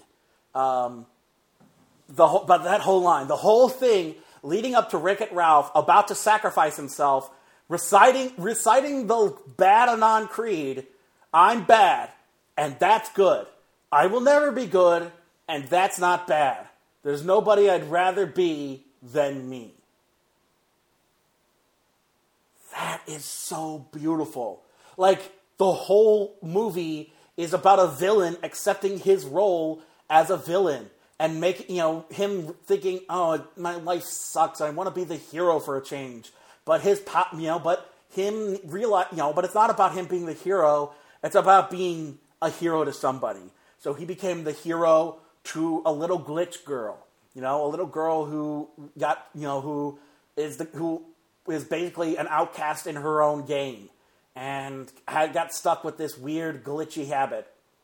And it's uh, just really an all around good movie. And I I hope I wish more people would acknowledge that too. And so many people uh, you know are all about Frozen and Moana and Zootopia, and I'm like, my dudes, Wreck It Ralph. I mean, Wreck It Ralph. Are you not seeing this? Yeah, Wreck It Ralph. I'm I'm really cautiously optimistic for the sequel because, like I said, they're going to go about app games and they're going to go on the internet, and I just I just don't want it to be the Emoji Movie again. I just don't want that. Uh, number seven, the aforementioned Pacific Rim. Love that movie. Great send up of the monster movie genre, and I swear that new one's going to replace the Pacific Rim on my list because it looks even better. Couldn't wait for that. Yes, if you love monster movies, you love Pacific Rim. I made my own Pacific Rim Jaeger because I am a nerd and I am proud of that fact. Number eight, number six, Marvel's The Avengers. Everything in Phase One was leading up to the Avengers, and it nobody thought it was going to work. Everyone thought this is a stupid idea. There's no way this could possibly work. And now it's the template for Hollywood blockbusters. Everyone wants to be the Avengers. And this year, we're going to see 20 years of build up to a singular movie. And then in a couple of years later, we'll see the cul- culmination of everything the Marvel three, the three Marvel phases have been doing. And I can't wait! Yes! I'm a Marvel fanboy, if you have not noticed. Uh, the next three I'm going to just do all as one. Uh, number five, number four, and number three are all Don Bluth movies. Five is an American Tail, four is The Land Before Time, three is The Secret of NIMH. Now, originally, Secret of NIMH was going to be buff below Land Before Time. Like, if, it, if I was any younger, Secret of NIMH would probably be below Land Before Time. Because Land Before Time was my childhood. I was a dinosaur kid. Land Before Time is my movie.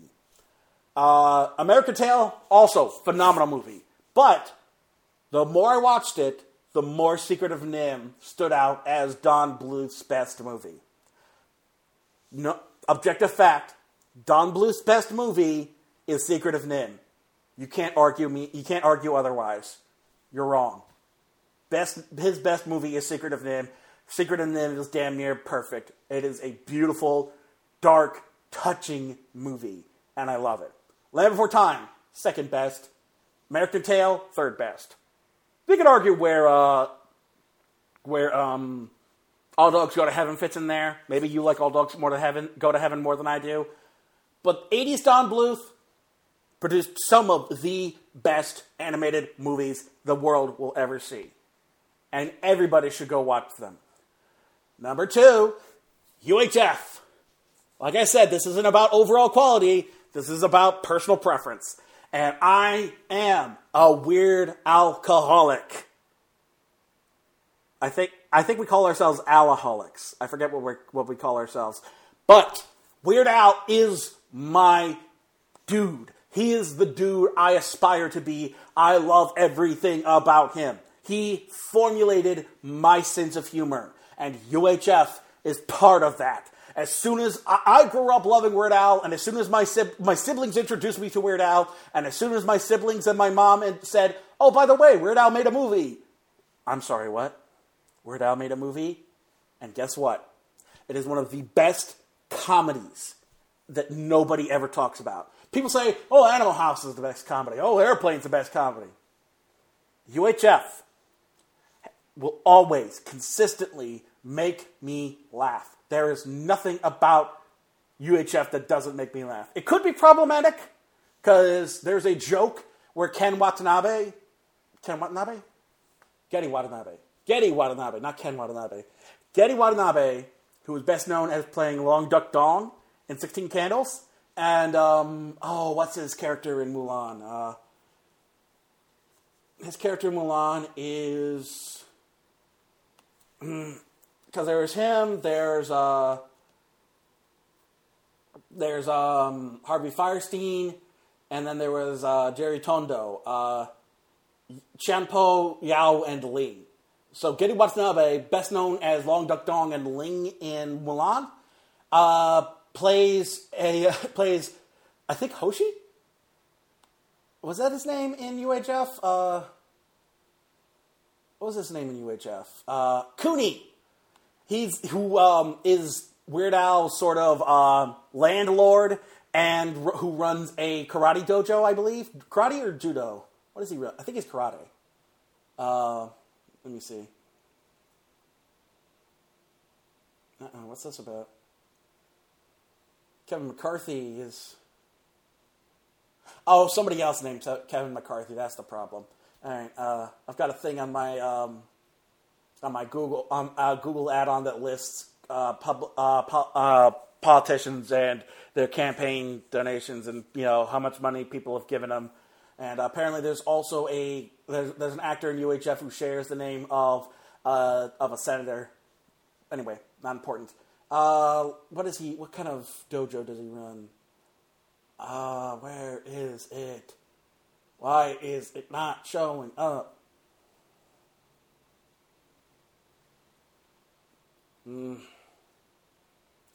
Uh, I think it's karate. I, I, I, I want to say it's karate. I don't know for sure. And for some reason, it's not li- sh- saying what uh, Kuni's, uh, what kind of dojo Kuni runs in the in the premise. Gedde Watanabe doesn't even get a character, uh, his character listed. But uh, there's a anyway. The whole point is that there's a joke that Kuni says when he comes to rescue uh, Weird Al in the climax, uh, where he's in the closet. Someone says, "What's in the closet?" And they open it up and they say, "Supplies!" And it, yeah, I mean, at the same, I, I, I want to say at the same time, I, I feel like Gedde Watanabe is the kind of guy who would make that ch- kind of joke. Uh, but yeah, it, that would probably be the most problematic. I mean, there's a character. Um, I mean, there's a, I mean, one of the one of the the dude's cameraman is a actual is a Billy Barty. You know, Billy Barty's in this movie as the as as uh, Weird Al's one of Weird Al's cameramen. It's uh, also it's got um, Victoria Jackson and Michael Richards who mm, have kind of tar- tarnished their reputation as of late. But I argue that that doesn't take take away from how good um, UHF is. I mean, it's got one of the best bits featuring Emo Phillips I've ever seen put to film. Oh boy, is my face red. it just blood spewing everywhere. Oh, I love it. Where, uh, Raoul's Wild Kingdom. Where'd you find this guy? I thought you found him. oh, it's so beautiful. Uh, yeah, UHF, my personal favorite comedy of all time. And my number one favorite movie of all time. I'm going to say it right now, and you're probably going to be not shocked, but like, I'm sorry, what? What? That, that's your favorite movie? Favorite movie of all time? Disney's Bambi. Now, here's the thing. When I was growing up, I was all into dinosaurs and also wildlife. But what got me into wildlife was my family had a VHS copy, the old clamshell, of Disney's Bambi. And of all the Disney movies that, that we had, that was the one that I always watched. Bambi is a movie that I will always, always go out and buy. They just did another re release of Bambi for Blu ray, and I bought it again. I pre ordered the sequel when they announced it. I got it from, I got both of my copy, both my original copy and the copy I used to replace that copy that I eventually got rid of. I got them both from FYE. Back when, you know, now that they're a thing again, um, I can mention them. Yes, they are a thing again, folks. Check your local mall. Um, Bam, I, I got the re-release clamshell VHS. I got the first DVD release. I got the first Blu-ray release. I got the Diamond edition. I got whatever the, this new current edition is. Bambi. I got the. I not only got the original Felix Salten book.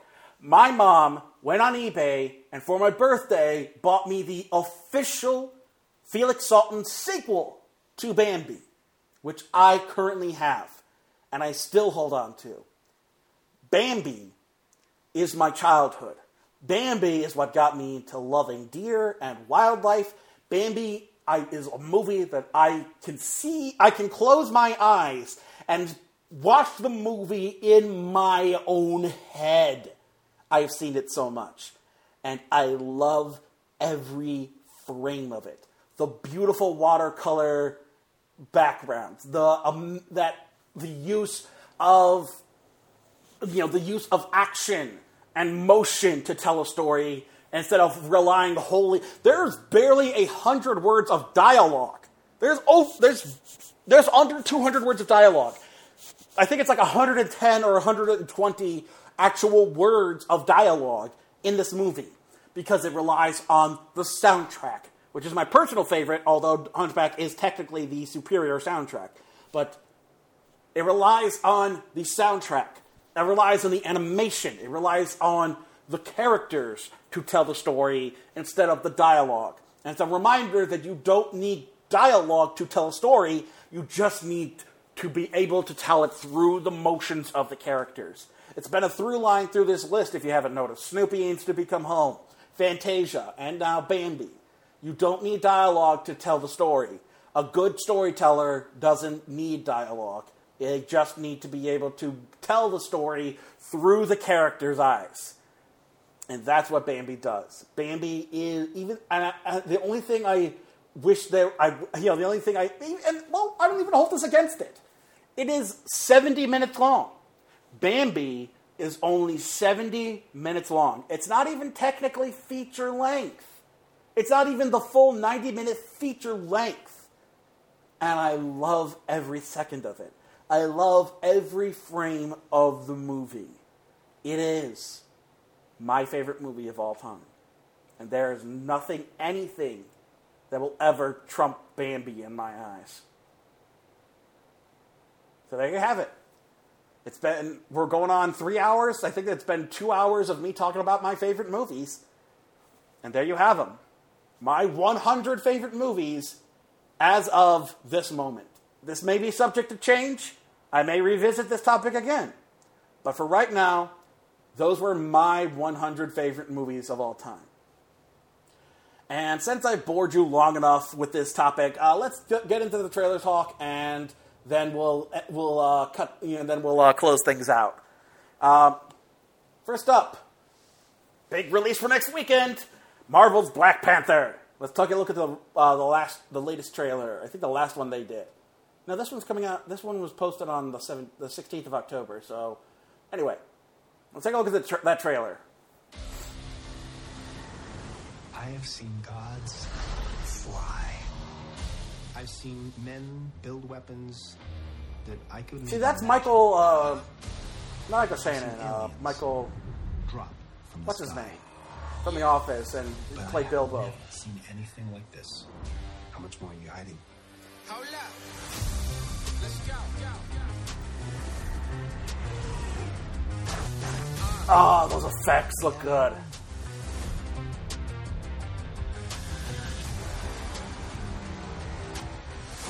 My son, it is your time. That's the other thing too is that this is the true origin of Black Panther, because in the comics he had to get the he had to earn the right to become the Black Panther. I never freeze. That soundtrack too, man. Michael B. Jordan, hero, legend, king.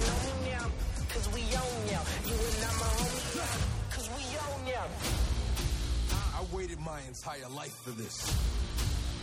The world's gonna start over. I'ma burn it all.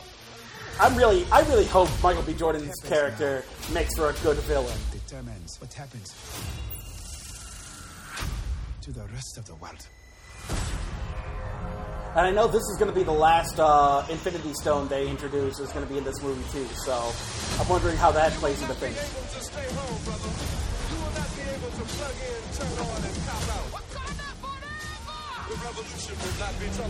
Let's have some fun. Also, I think this is Wakanda still, but it looks like Tokyo, and I love. I oh, maybe it is Tokyo, something. I don't know. Maybe it's Seoul. I can't tell.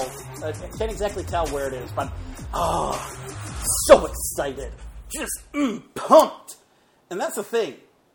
There are actually movie. Pe- there are actually people who want to boycott and trash this movie even before it's come out because it's a predominantly black movie about a black hero from Africa. And people are abs- and, that, and that's a reminder that you know what?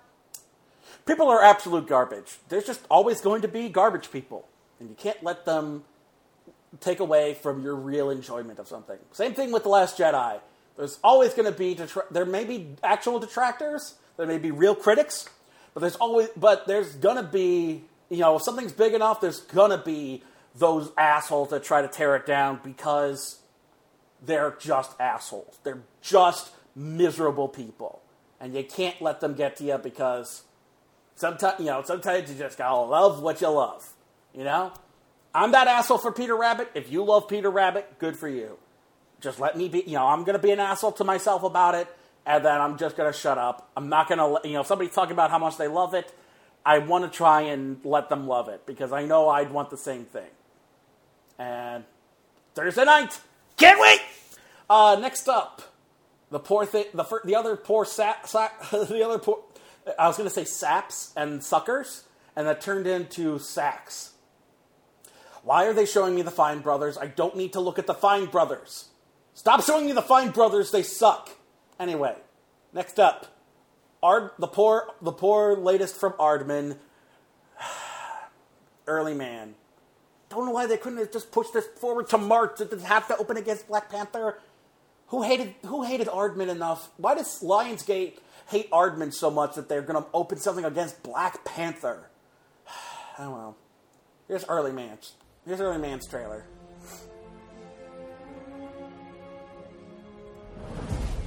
Since the dawn of time, Oh, hey, Tom Cade. life on Earth has been constantly evolving. This is actually really good But claymation with too. every step forward, there are always a few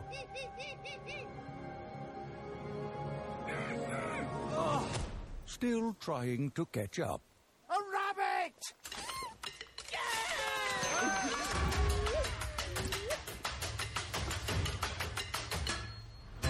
So I've been thinking, you know we always hunt rabbits. Couldn't we try hunting something bigger?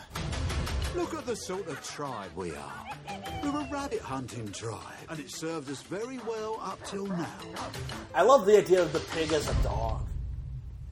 The award-winning tribe that brought you Chicken Run. The rabbits are fighting back! I don't think this is rabbits. The age of stone is over. Long live the age of bronze. Also, shout out to Tom Hiddleston, who is unrecognizable as the villain in this movie.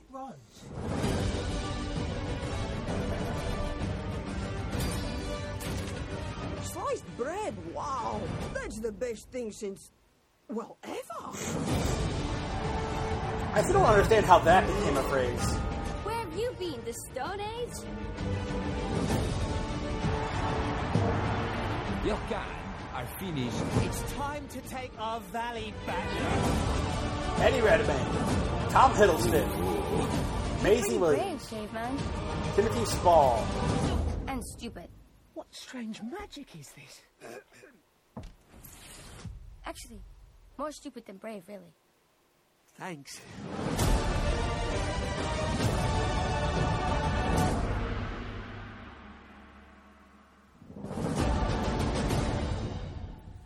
The marketing budget on this must be way lower because that's the only trailer that I've seen come out, and that's like the that's that's like oh official trailer number three, but it looks like the first trailer. I, I don't know what the deal is. Maybe they added like a few menu like title screens in there or something to change things up, but it's about the same. It's really the same thing I've seen all the whole time. But uh, yeah, I feel really bad for this movie opening against Black Panther because I don't think anybody's to see it. I don't think anybody knows it's to come out. And that sucks because it looks like fun. It looks like a fun little caveman story featuring. Here's the thing while Peter Rabbit stunt casted celebrities as their voice actors, Aardman cast celebrities who can voice act. There's the key difference. Eddie Redmayne does not sound like the traditional Eddie Redmayne character. You know, he doesn't sound like his. You know, he does, he sounds completely different from he from what he did in Jupiter Ascending, from him as uh, Stephen Hawking, from him as uh, ah, what's his name from Fantastic Beasts and Where to Find Them, uh, whatever that character's name is. Uh, he, he sounds different from all of those characters in this movie. Tom Hiddleston sounds nothing like how you recognize Tom Hiddleston.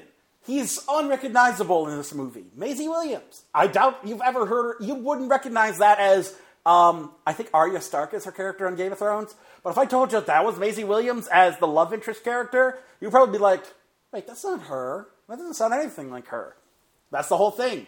Aardman can cast mo- actor Zoe Saldana is going to be in this. No, no, that's uh, suggested by Lionsgate, the My Little Pony movie. Zoe Saldana, Emily Blunt were in uh, the My Little Pony movie. That's right. Uh, yeah, I am excited. I am. I am also excited for this one. Not as much as Black Panther because Black Panther looks, you know, just epic on an epic scale. But um, Early Man looks like fun, and I, you know, I hope it does well enough. But eh, it sucks that it had to open against Black Panther. You know, a February blockbuster that pretty much almost sold itself out opening night. Like I don't think I think it completely sold itself out. Mm. Uh, opening night. Uh, so uh, I'm, I'm excited. I'm gonna have to I'm gonna have to be prepared to go early to it because I don't because I know it's gonna be packed. So uh, yeah. Uh, and the last thing, last sucker to be paired up against Black Panther. Speaking of Pure Flix, going back to 1517 to Paris, Pure Flix's first movie of 2018 is coming out, and it's a biblical epic about Samson. Let's check it out. Samson without the P. I don't know why I put the P in there. prophecy. Oh, they want this to be Conan so bad. Chosen by the living God. They want to make this some kind of Conan movie. Vengeance. It's his will.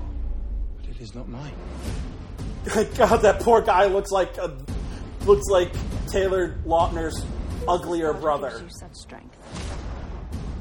Three vows were bestowed upon me. No wine, no touching the dead, no cutting of my hair. Israel, 1170 BC. with great strength. It is a story for slaves, nothing more. I want you to investigate this. Oh God, the costuming in this looks so cheap. You find me the secret of his power. My Delilah. On February 16th, to fight. You should have brought more men. a hero will rise. Dead. Wow, they really want to showcase that quarry they got the rights to shoot in. God, I saw it with my own eyes. He is not a god! Chosen, Samson, the Philistines are upon you. betrayed, My strength is now your strength. Do? My name is Samson, and you will face the wrath of God.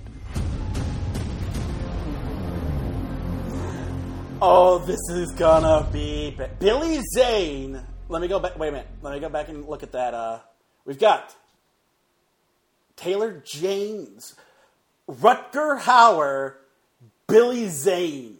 Billy Zane is the bad guy in this movie. Oh, this is gonna be awful. Oh, they're also doing the Book of Daniel. Wait, was that older? When did this come out? When did the Book of Daniel come out? 2013 is when they did the Book of Daniel. So this isn't even Pure Flix's, Pureflix's first uh, biblical epic. But it's to be their latest, and it's to bomb. Although the Christians and white people who have something against Black Panther do have something to go see in theaters. That trash. Oh, it's to be. I'm to have fun tearing my teeth into that rawhide. Oh, it's to be fun tearing it apart like a puppy. Uh, anyway, that about does it for me, which means now it is time for the plugs. If you're listening to this podcast, you are most likely listening to us on our homepage at GumpyCatNetworks.com. And as of this episode, I will start utilizing Libsyn as my official audio host for the podcast. So you'll you'll be able to use most of the your, most of the RSS feeds will be done through Libsyn, but the home will still be at GumpyCatNetworks.com. That hopefully, if you're already subscribed through iTunes or Google Play, then you'll be able to, um, you know, get this podcast as if nothing happened. But just so you know, the new episodes are going to be through Libsyn, not through Squarespace. That's the big thing because I'm about at my limit for Squarespace, so I've updated to Libsyn. Uh, I'll also make a big announcement once I get enough. I'm gonna set a lim- I'm gonna set a goal when I reach a certain number of downloads per episode over a course over the course of a month. I'm gonna start. I'm gonna opt in for Libsyn's advertisement program, so I can start making some money off of this podcast. Uh, so we'll we'll see about that. Um, I'll make the big announcement on Facebook when it's all done. But if you're hearing this, you're probably hearing this through the Libsyn account. Uh, so, wel- you know, welcome to Libsyn, folks. But our homepage will still be Gumby Cat Networks, and I highly recommend you check out all of our other fine programming. The Japanese pop culture podcast I do with Mike Majide, my Dungeons and Dragons podcast, Tragic Missile, which you heard an advertisement for earlier in the show, as well as you know, it's it's a bit behind. I'm going to catch up on it this week and get some in the get a bunch of episodes in the bank. But uh, yeah, I'm I'm all excited for uh, the migration to Libsyn, and if that goes well, I'm going to try and migrate uh, Tragic Missile over there as well. But uh, we'll have to wait and see how well it works out. Uh, but you know, it's a big it's a big movement. It's a big big news for the podcast. Uh, you know, once and once again, if you're listening to this through a third party app like iTunes or through Google Play or whatever, I'm hoping to add add add more sources to the podcast. I think you can use Spotify. I think you can upload to Spotify through uh, Libsyn. So I'm going to see if I can't do that. Stitcher, um, Spreaker. Uh, we'll see about it. We'll see about all that. But uh, uh, you know, if whatever you're listening to me through, leave a five star rating and review, and let people know that you like this show. And the other way to let people know you like the show is to share it through your social media. Uh, the social media home for us is facebook.com slash popcorn junkie, and that's where all the big announcements are going to be. Uh, that's where all that's where I announce new episodes. That's where I announce what I'm seeing a new movie. You get to see my reactions to those new movies. All the big announcements are through Facebook, and you, that's where that's the best way to showcase to other people that you like the thing. If you want to get more intimate with me, as it were, since we are about to hit Valentine's Day this week, uh, if you want to keep more in touch with me, uh, listen, you can follow me on Twitter at Corn Junkie Pod. And there you'll also get to join me for the Munch Along segment that I do, as well as the the uh, trailer talk segment that I do before a new release. So if you want to keep in touch with me more directly, you can do so through Twitter at Corn Junkie Pod. I'm still trying to figure out what all to do with the Instagram, but the Instagram is Popcorn Junkie Podcast. And if you want to follow me there, that's where a lot of the Facebook feed posts come from. Uh, as well, you know, I'm, I still need to figure out what to do. Maybe I'll try. To, I, I do. I want to make more use out of it, other than posting what I'm seeing a new movie and when I'm when a new episode comes out. I need to find a more a more a more useful uh, thing, more, more use for the uh, Instagram account. Uh, if you want to see my reactions to stuff, you can follow me on on Stardust. I got into Stardust through Doug Walker. He's not doing the promotions for it anymore, but uh, if you want to follow him, he's a nostalgia critic. You can follow jo- the other internet's John Bailey with an I, uh, the Epic Voice Trailer guy uh, from Honest Trailers. He does reviews and reactions for trailers and whatnot. He has a pitch perfect Chris Hemsworth impression. Swear to God, the man, you know, the man's like, the man, the man has it down to a t- down to a T. And uh, you can also check out Jeremy Jahns, the Schmoes Know, as well as some other fine uh, reviewers on there. Uh, I think even Real Movies has people reacting on Stardust.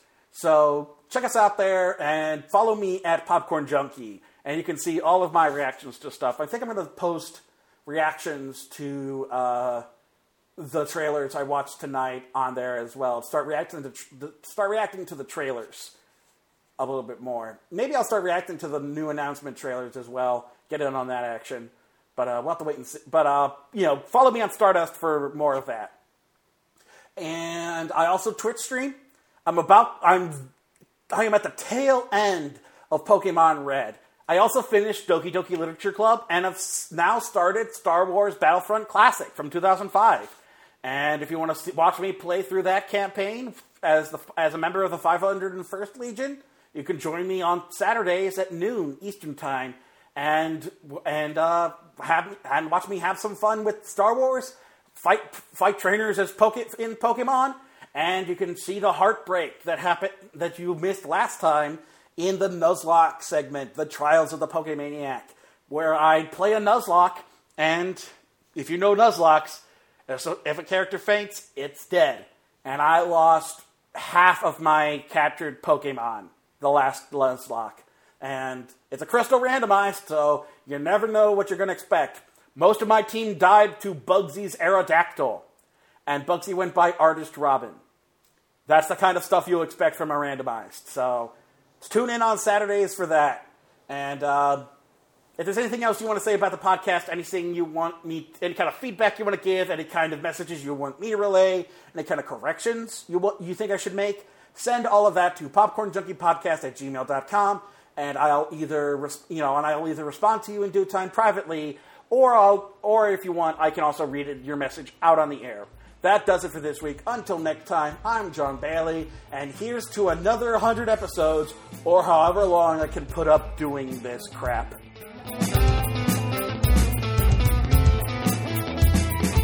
The theme song for Popcorn Junkie is Funky Popcorn by The M. Look up Funky Popcorn by the letter M on SoundCloud for more of their music. Artwork provided by Nafyo, N-A-F-Y-O. Look up nafyo.deviantart.com for more of his artwork.